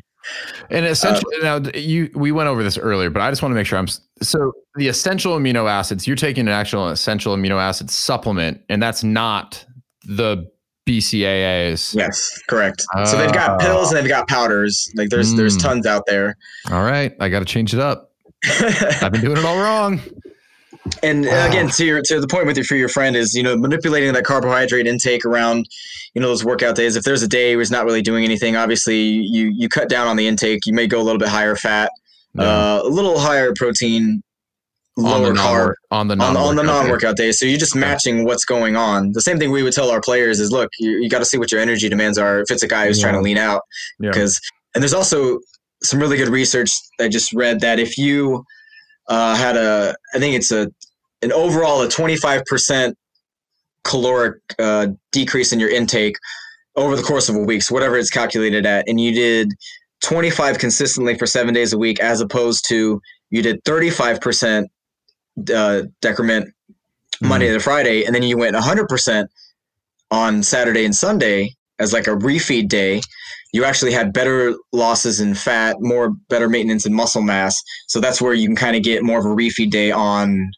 those off days and the weekends. So say he works out, Monday to Friday, and then doesn't really do anything, or you can still do fast cardio, but eat a little bit more, not just eating just crap food, but, increasing the caloric intake. So if you want to have, a bunch more carbs, you want some potatoes, you want some pasta, then you could end up doing that for that 100% day, which still would equate to 25% caloric loss for the entire week. So they did that for 7 weeks, and then they looked at it again. So that's where, you don't want to just stay in this caloric decrement all the time, because what happens is, you're going to alter your muscle glycogen enzymes. You're going to alter your hormone, those satiety hormones like ghrelin and leptin and all that. And you want to stimulate some of that. You don't want to just put it at bay by eating at this caloric level, which is much lower than baseline all the time. That's why having those refeed days built in are beneficial. Okay. So I'm going to say this back to you. You tell me if I understood it right. Okay. So it's more beneficial if you are going to do like some sort of like deficit, right, over the course of a week, to have at least one day, like let's call it Sunday, where you're not working out, you're not doing anything, where you actually don't worry about eating at a deficit. It's actually better to just like eat, not go crazy or go crazy. At 100% intake. So not overdo it where it's like, you know, biscuits and gravy and pancakes and syrup, and then you had a whole pizza, and then you had burgers and fries, and then you're looking at 5,000 calories before the day is over. Now you want to eat to 100%. So just match what you're expending. So did you? Okay. So at the risk of sounding like I'm willing to try any fat out there, did you read Tim Ferriss's 4-Hour Body that came out? Yeah. This kind of falls in line with at least one of the things he was talking about, right? Yeah. But it sounds like there's research, maybe there was at that time, but research kind of supports it, this idea of like having at least one day a week where you're eating at 100%, no deficit, is actually more beneficial than staying at a deficit every single day, just kind of in perpetuity. Mm-hmm. And I think that's exactly what it is. And I think for a lot of people, it's just understanding that most people eat a lot more than what they're actually thinking. So tracking is really important. So there's nothing wrong with weighing your food and just kind of getting an idea. Like, not everybody has to do it, but if you're not sure and you feel that, you know, you want to do it right and you feel confident in it, there's like, I sometimes I'll weigh protein portions. So I've got a food scale. So I know that on those high fat, higher protein days, I'll have at least 8 to 10 ounces of meat at a mealtime. And on my high carb days where I cut down the protein, I'll have, 4 to 6, because I'm smashing so many more other carbs. I want to make sure that I'm not just staying high on everything, because then the caloric intake just goes through the window and I'm not necessarily matching the goals that I'm trying to meet. And interesting. And I think there's nothing wrong with eating like within a certain window. So some people say, well, you don't want to eat too late, or, it's okay to eat later on. There's a lot of different schools of thoughts. So my last meal will probably be after we stop talking. I really don't do anything crazy because I've already had 2 monster meals and I already lifted earlier this morning with my band push up, whatever workout at home.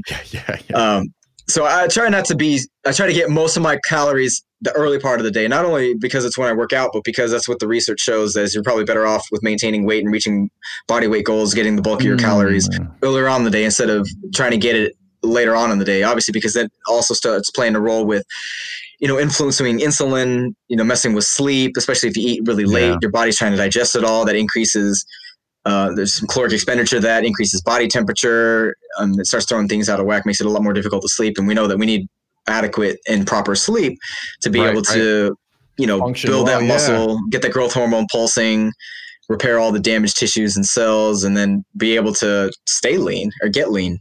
Yeah. And then another thing is just being comfortable with being hungry.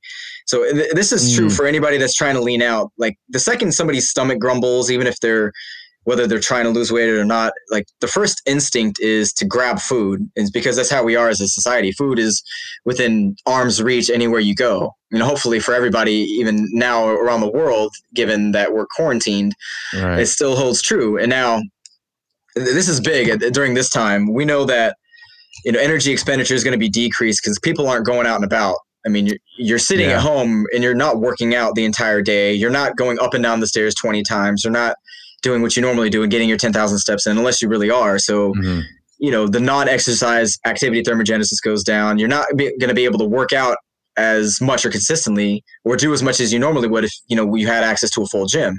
So I know for me, that's decreased too. So not only has your physical activity caloric expenditure decreased, your overall just non-exercise activity caloric expenditure decreases. So then something has to change there too. Yeah. Yeah. That was a whole different topic, but I was talking about people just need to be comfortable with being hungry. And when I talk to athletes and people that are trying to lean out or lose weight, they say, well, what if I'm hungry? I'm like, that's exactly where you want to be. That's the body saying, all right, now I'm trying to get into a little bit of a fasted state. We're doing something here. It's okay to do that. Obviously you don't want to do it for 24, 48 hours unless you're really trying to do a challenge. Right. But being comfortable with being hungry is a good thing. That's how you know that you're getting to that stage where, all right, there's stuff going on in the body. It's asking for food. Normally what you do is you you'd appease it by eating something, but that's not what you want to do or what you want to try to do. That's why you might want to eat less overall throughout the day in certain windows, and not just eat to where you start feeling full. So when you're eating, people that are trying to lose weight, start with your proteins and your higher fiber foods, like your vegetables, and then go to your fruit, and then go to your carbohydrates. And then maybe even just getting in a really good parasympathetic state before eating. Cause people are just sometimes just really hopped up and they're like, I got to eat. The body's not in a space where it can really facilitate good digestion and break down all the food it needs to. So just kind of breathing, just sitting maybe for like 10 or 30 seconds, just feeling calm, breathing normally through the nose, into the nose, out through the nose, and then attacking your food instead of just going straight for it. Yeah. That's something that I only recently kind of became more. I mean, I feel like everyone now has at least heard the term microbiome, but I was just reading a book called Gut. I don't know if you're aware of that one. I've heard of it. Yeah. Julia Enders. She's actually German. I was trying to get her on the show and then I realized we speak a different language. So we're trying to work through that. But and what struck me is like, cause I have young kids, and part of that book was like, look, like this like tradition of forcing your kids to eat and like creating like this kind of tension and anxiety around food can actually be like harmful to their digestion. Mm-hmm. And so that kind of falls in line with what you're saying, like getting this parasympathetic state. And so to do that's kind of, it stopped me if I oversimplify this, but this idea of like fight or flight, right? If you're like constantly in this like stressed induced state, it's worthwhile to like take a moment, you're saying, to like calm down, try and get yourself to relax. And then that could actually help improve like the digestion and kind of like is it also true like for your body's ability to like absorb the nutrients and like the dietary benefits from the food? If you're able to, chew it properly down to, I think it's like 25 to 35 chews per swallow. And most people don't do that. It's like 1, 2, 3 swallow. Oh, but yeah. And it's funny the way that we've kind of transitioned over the years to just inhale our food. And I was guilty of that. I'm still guilty of it. Trying to be more mindful of it. 25 to 30 chews per swallow? Or no, yes. 25 to 30. That might be the biggest takeaway from this whole... I need to change the way. It's tough because even when I try to do that, it's not pleasurable. It's more pleasurable to just take a couple chews and then swallow your food. But when you chew it all the way down, then it's like, oh, this is just mush. So like you said, it's getting in that good parasympathetic state. The body is not stimulated. You don't have, heart rate's not elevated. Cortisol's not flowing. That allows for digestion to flow naturally. You have appropriate GI transit time to where the stomach's going to take care of just getting everything in that acidic environment. And again, acidic, there's a role for the body having certain acidic environments. I mean, it's not all about chugging all these alkaline foods and drinking that high pH water because it doesn't do anything. That's another topic for another day. We just save people some money. But yeah, I mean, and being able to control your blood glucose by eating, the higher protein, higher fiber vegetables, and then go into everything else. I mean, that's another big point for people that are trying to, lose weight or lean out, is do things that can help control blood glucose levels. And not only is it just the way you act, exercising, how much sleep you get, but, things like taking cold showers first thing in the morning, being in a very parasympathetic state when you eat, eating the proper foods in a certain way. And that can help. And a lot of these small different tactics can add up over time. If you think about it, maybe it's like 5 calories here, 10 calories here, whatever it is. Right. No. And so I'm so glad you said that, because so one of my big gripes is people try, and I understand, and I so sympathize with why they do it, because they're looking for some sort of diet that works for them, that helps hopefully get them to whatever their goal weight is, or their goal, lean body mass or physique. But I feel like a lot of people, they give up on it too early, right? Because they don't see the results out the gate. And what I feel like you just said is, it's about like small, maybe incremental. I mean, we just talked about incremental gains, but small wins over time, right, can get you there. And it could be a combination of multiple factors that get you a small incremental gain, right? They could ultimately move you to your goal. That's so true. And again, everybody wants the quick fix. It's just how we're built as humans in modern day society, because we have access to any and everything under the sun. Even now, everybody's quarantined, but you can still work. You have meetings through Zoom. You can order food and groceries online. And you know, luckily all the postal delivery services are still available, so you can still get everything to you, even though we're not necessarily supposed to be going out. Yeah. But the same way that weight gain happens slowly over time, you know, it's not just, oh, 2 weeks happened and shoot, 30 pounds, 40 pounds. It's something that happened over the course of time. Right. There's a lot of confounding factors, whether it's the food you eat, the lack of inactivity, or lack of activity, stress, poor sleep, mm-hmm. you know, hormones are out of whack. Again, when you're trying to reach a task like losing weight, the goal isn't to lose weight. The goal is to do these small steps every single day over the course of a week, over the course of a month, over the course of a few months. So over time, you're going to see the progress and you're going to develop these habits, because I just either read something or saw something. I don't know if it's been published or studied, but it takes 66 days to ingrain a habit. I don't know if it's to break a habit, but to ingrain a habit, that's a long amount of time. So if you're one of those people who isn't consistently working out, you probably want to do it for over the course of 2 months or so, 66 days, which isn't a ton amount of time in the grand scheme of things. But when you hear 66, it's like, oh man, that seems like a lot. You know, I have to do a diet for 66 days. It's like, well, no, you just have to be more mindful and be smart about what you're eating. You know, when you sit down to eat, and we obviously overestimate our portion sizes. You know, I do it too. So eat slower, eat till you're about 80% full. It's a great Japanese proverb. I think it's called Harihachi Bun Mi. Eat till you're 80% full, because it takes time for food to get digested, for the hormone sensation to get kicked up back to your brain to say, hey, I'm full. So if you eat really fast, you're just going to consume more calories by the time that signal gets sent to your stomach. So when you're eating consistently, you're eating slowly, you're mindful about, you know, the food that you're eating, the order that you're eating it, you know, you're not going super fast, then you're going to be able to slow down that process and not eat as much.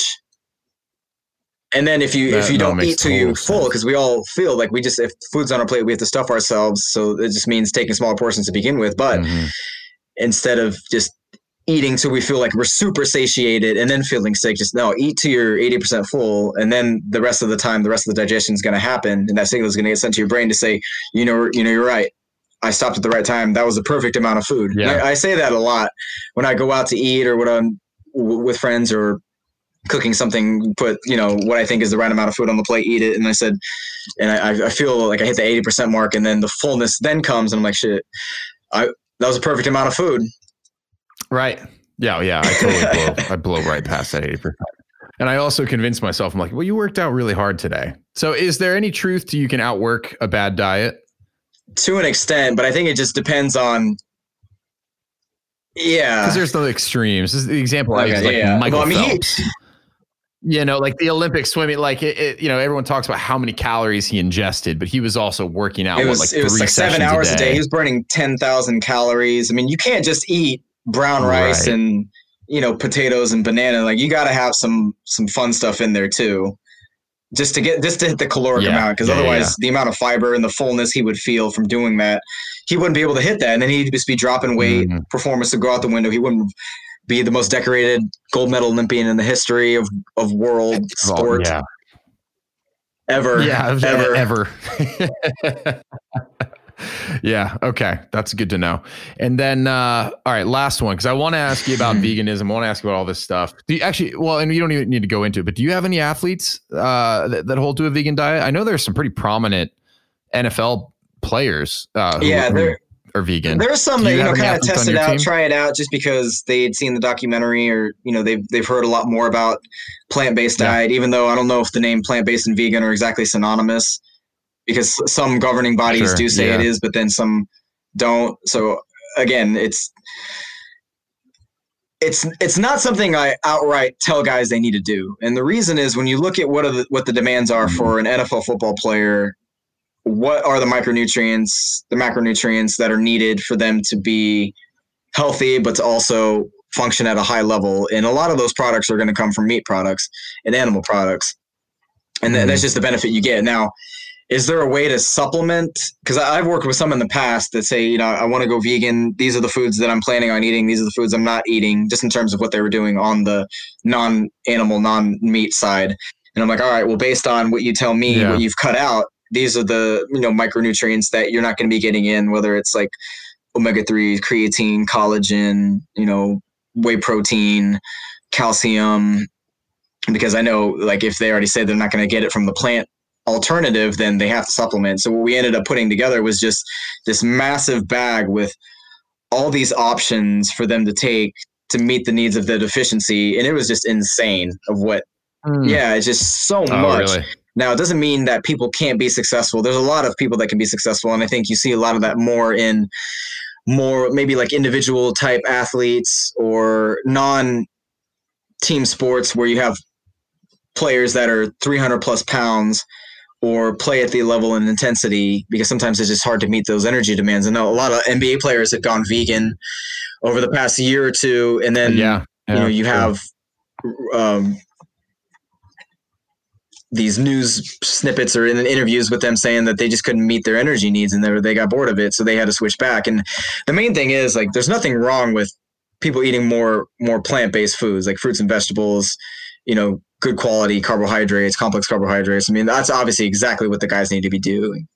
But if you source high quality meats and you're not just eating like fried food all the time, you know, there's nothing that says that any player can't be healthy. So the ones that go from eating their mixed animal omnivorous diet to plant-based, like, one, they were already doing the omnivorous diet wrong. Like, it's atrocious when you hear what they're eating. It's high processed stuff, a lot of sugar, a lot of candy, a lot of fried foods, you know, things that nobody would really recommend to them to begin with. So they go from this horrible spectrum to complete opposite, where they're eating like this varied diet of a lot of fruits and vegetables and, you know, a lot more plant-based type options, non-meat options. And it's like, well, that's what you should have been doing anyway, but include back, you know, things like salmon, include back like grass-fed beef and steak and really great chicken and free-range eggs, stuff like that they could afford.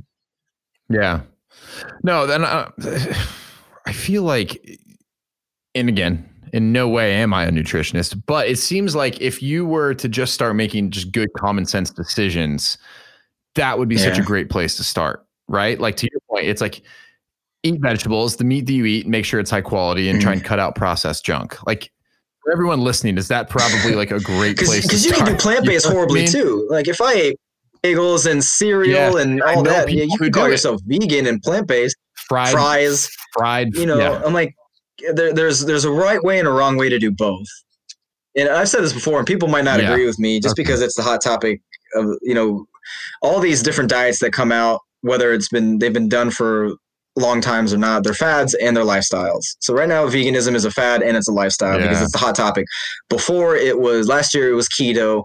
Before that, it's, you know, like Whole30. Before that, it's paleo, and then it's Zone, and it's Atkins. They're all fads and they're all lifestyles.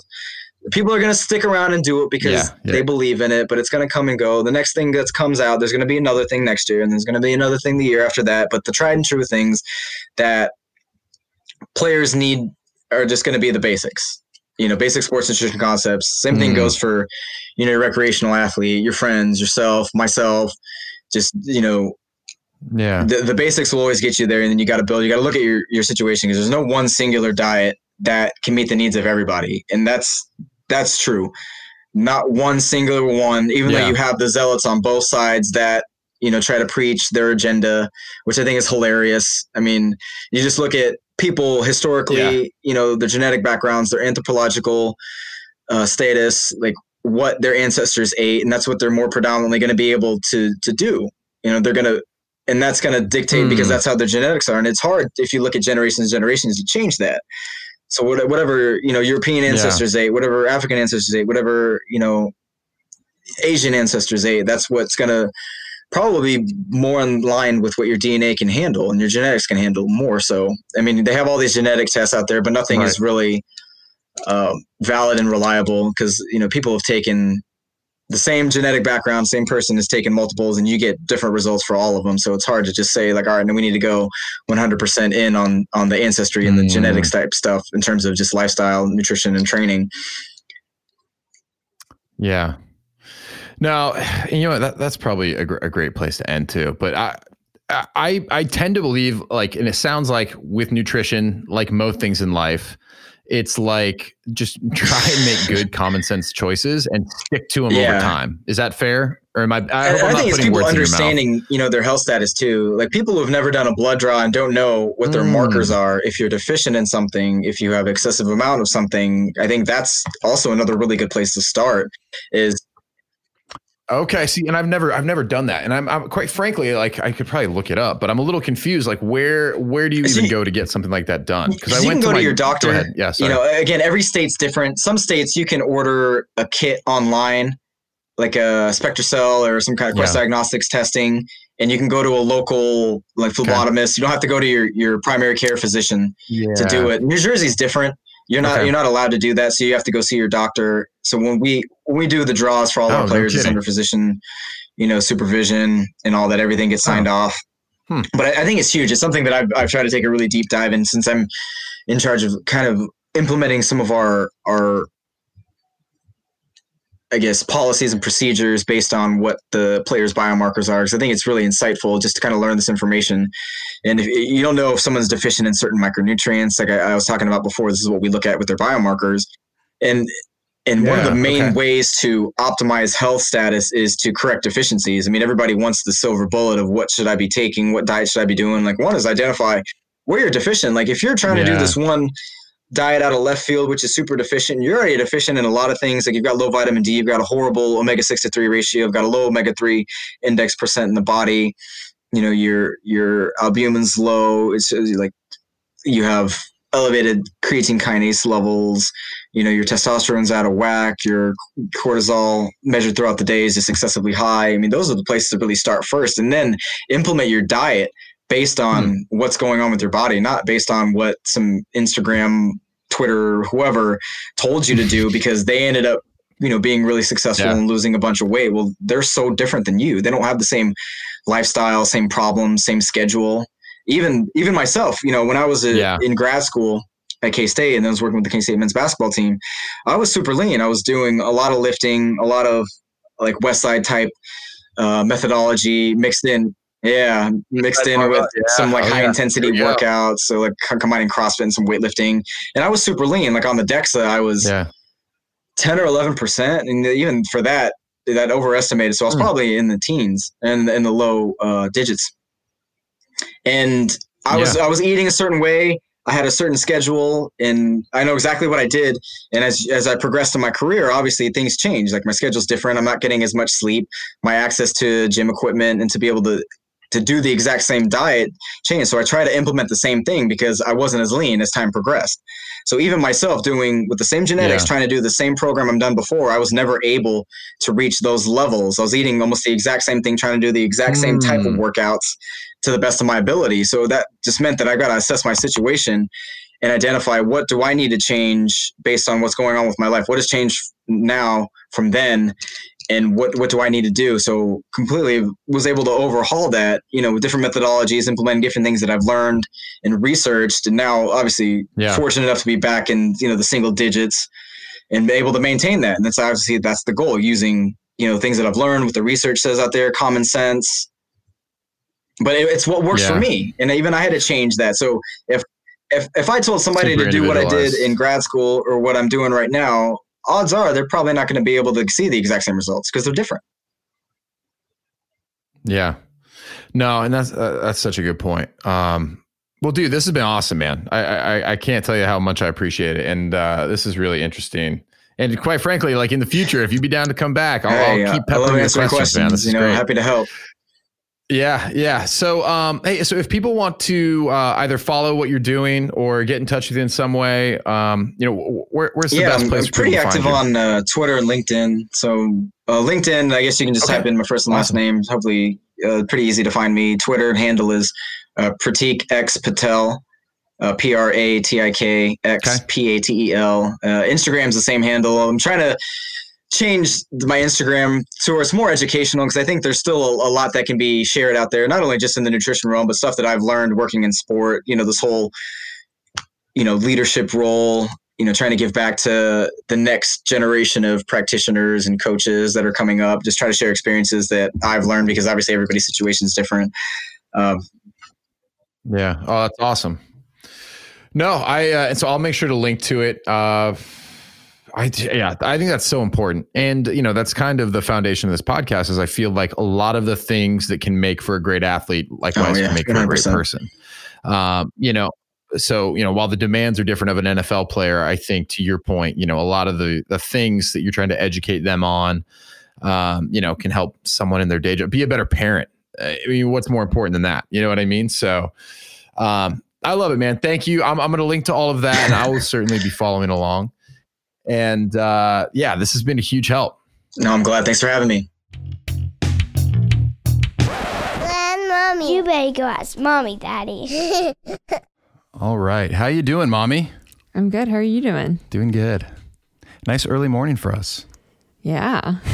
Super early for me. Yeah. How early for you? Like 4. 4? Yeah. Pretty standard. That's terrible. I'm sorry. Our kids aren't letting you sleep, are they? No, but you're not getting much either, so. No, but I got more sleep than you did last night, so I can't complain. I feel bad. But that's okay. We're going to make it back to you tonight.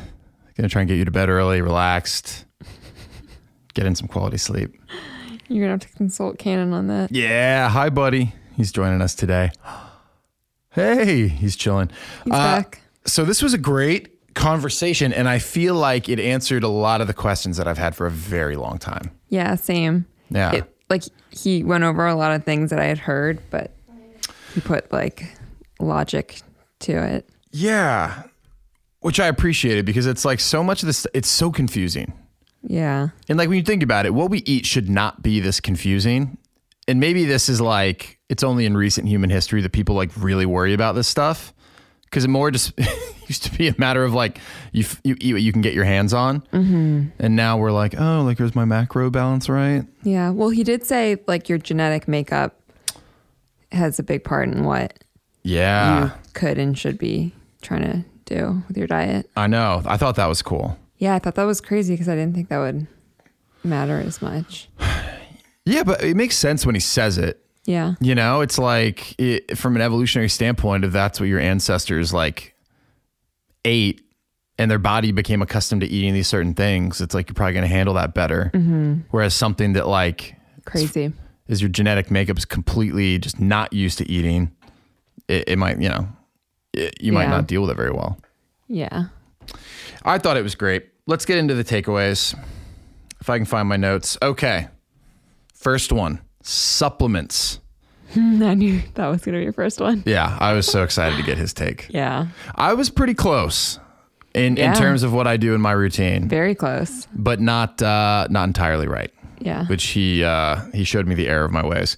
But my first thought was there's a lot of junk out there. Right. And I totally get it. It's confusing. I'm confused as well half the time as to what do you need, what will help.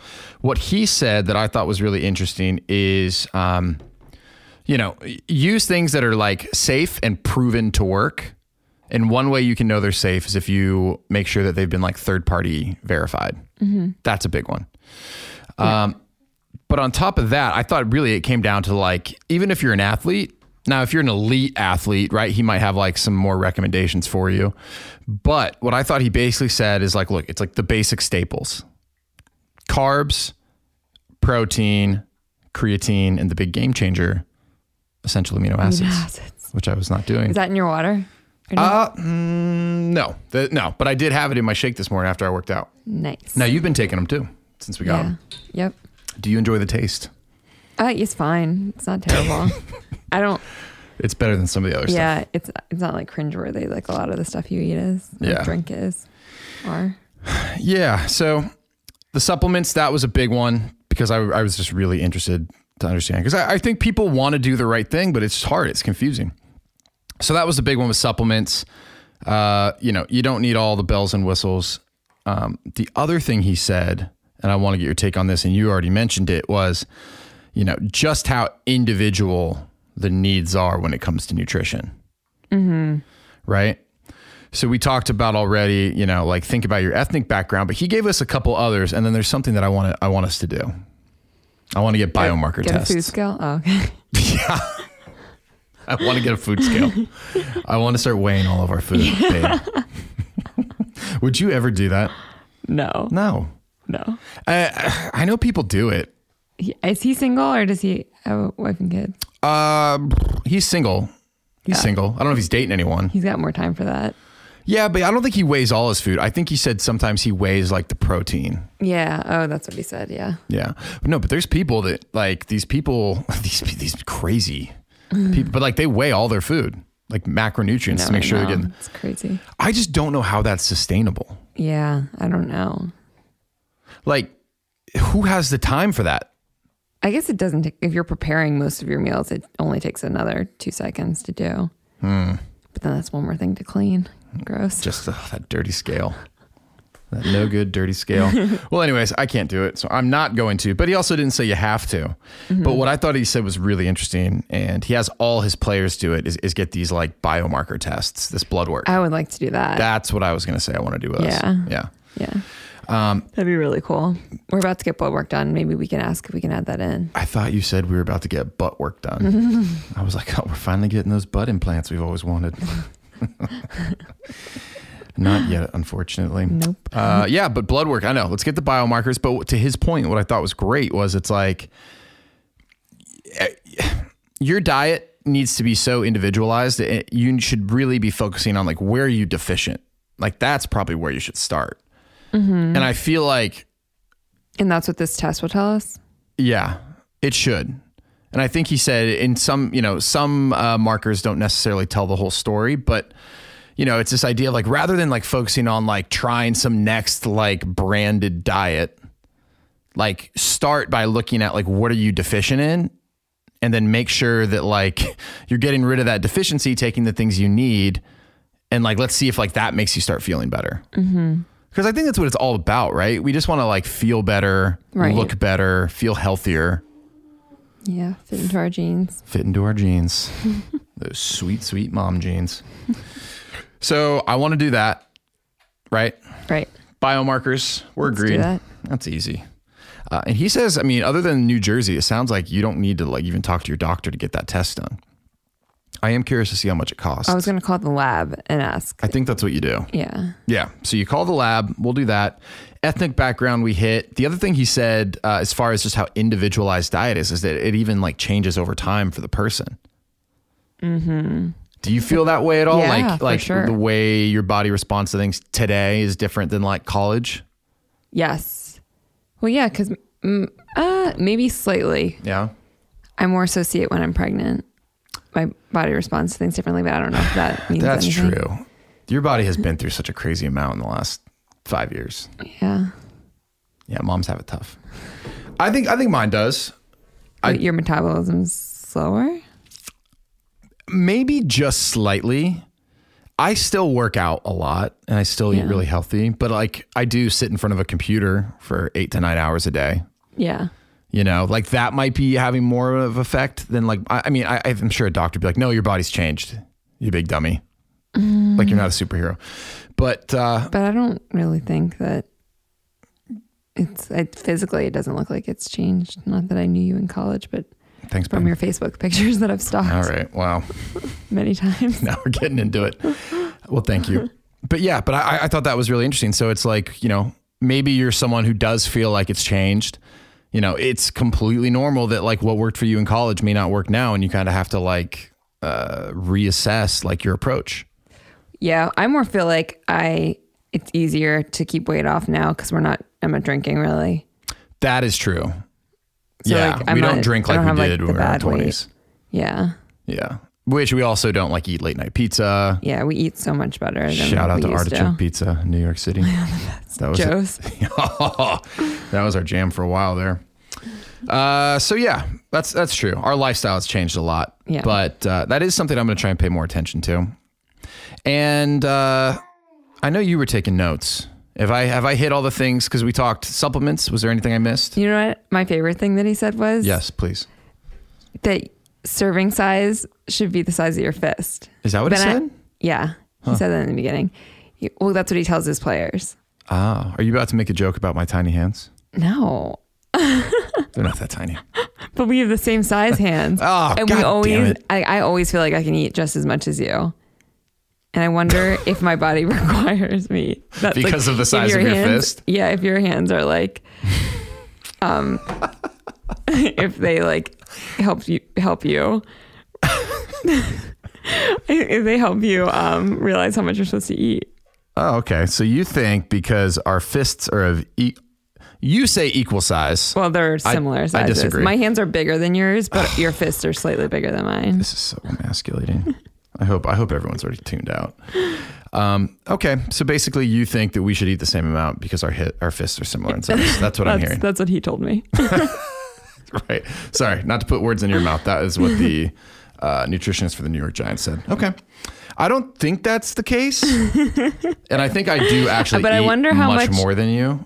Yeah, but I think I could eat just as much as you. Yeah. And then you'd be my size and I don't think you'd be very happy with that. No, I don't think I would be really your size. I think I would just be slightly bigger than what I am now.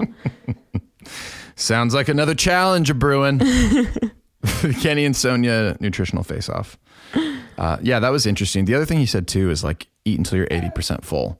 Yes, I wrote that down too. That's a good one. Yeah. Not for me.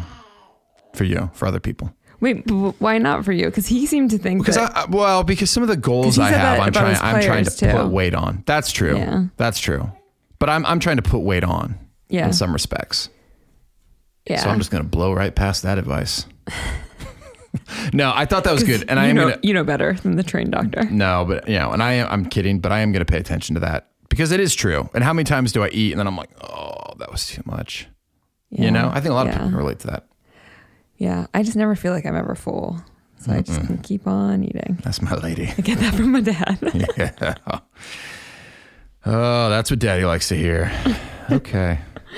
I wonder how many people who have kids call each other mommy and daddy. Well, you might be creeping me, but like the kids, the only kid that's here doesn't speak English yet. So that's right. Sorry everyone. I wonder if people think that's weird. But here's the thing. You have to, because Kenny, we share the same name. So it's like, it just becomes too confusing. But also it's like, that's what they call us. It's like, all right, go talk to mommy. It's like, I don't know. Like go ask mommy if you can have that. Yeah. And eventually it's like you just kind of... Yeah. Sorry, everyone. Okay. Now reflecting, I've creeped everyone out. They're like, ugh. What are these people into? It's to the point now, if you ever say my actual name, I'm like, oh, that's nice. Oh, how refreshing. Well, it's kind of like how I'll catch myself sometimes talking to other adults and be like, oh, man, my tummy really hurts. No. They're like, what? I'm like, my stomach. I have some acute abdomen pain. Sorry. But it is my tummy at the end of the day. The last thing, because we're going to try and keep these a little shorter. Okay, yeah. Because they're getting out of control. I don't know if you've noticed, but I can be a little long-winded. Mm-hmm. Again, consistency over time came up. Mm-hmm. Right? He's like, he gave a lot of really great little, I'm not going to call them hacks, but tips as to how you can do things that are going to help you eat a better diet, but possibly like put yourself to get more out of what you're eating. You know, he mentioned the cold showers. Mm-hmm, we could talk about that another time. I wrote that down too. Getting yourself a little bit more relaxed before you eat. So you're in a parasympathetic state, right? Getting out of that fight or flight. So that like, that's hard for me because I'm always cooking meals and I'm dealing with like a screaming baby usually while I'm cooking because you're up in your office. Yeah. So I'm like, in a frantic mode when I sit down. Yeah. I think that's serious though. Yeah. I think that, and for a lot of people, they relate to that, especially if they have kids. Yeah. Or if you have a high stress job, but I think that's like a real problem. Mm-hmm. I think you're 100% right. Wait, so how do I change that? Well, I'll go and listen to it back what his specific advice was, but I thought it was like, he gave us very specific breathing exercise that you can kind of do. And I don't think it's like cross your legs and I think it's like, breathe through your nose. I think he said for like 7 seconds or something, in and out. Like we should do that before dinner. Yeah. Yeah. We should do that. We should. A nice little ritual. Yeah. Be a good routine, as we spoke about last week. Mm. Consistency over time is what I took away from that. So he gave us a lot of great tactics. That's what I'll call them. It's just a matter, if you're someone who's trying to get lean, strong, whatever your goal is, don't give up on it when you don't see the immediate result. Mm-hmm. Like just buy into the process, and over time. Oh, hello. Hey, raspberry buddy. Good job, big fellow. So anyways, since over time, I think that's a great place to wrap. Any parting thoughts? I've got one for you. Okay, go ahead. How's your fasted cardio going? I told listeners I was going to keep you accountable. I've done it like maybe 3 days this week. That's pretty good. Yeah. Do you feel different on the day you're doing it? Yeah, but like I feel better. Do you feel more awake? I guess, how do you feel better? I know how I feel. I've already told listeners. Feel more prepared for the day. Mm. And I'm more productive. Are you just saying that because I'm putting you on the spot? No. Because I see it. No. I feel like I see you. You feel better and you're like moving around. You're excited to do stuff. Yeah, usually I'm just, lounging about. Like a Roman emperor. In my robe and slippers. Little kids just bringing you grapes, palm fronds or whatever they're called, palm fans. I wish. Okay. So yeah, fasted cardio. And then we just, not a spoiler, had another great conversation with a strength and conditioning coach who brings up the same thing. I know I lisped. All right, let's wrap this up. This is out of control. Okay. Bye, everyone. Bye, everybody. Thanks for listening. See you next week.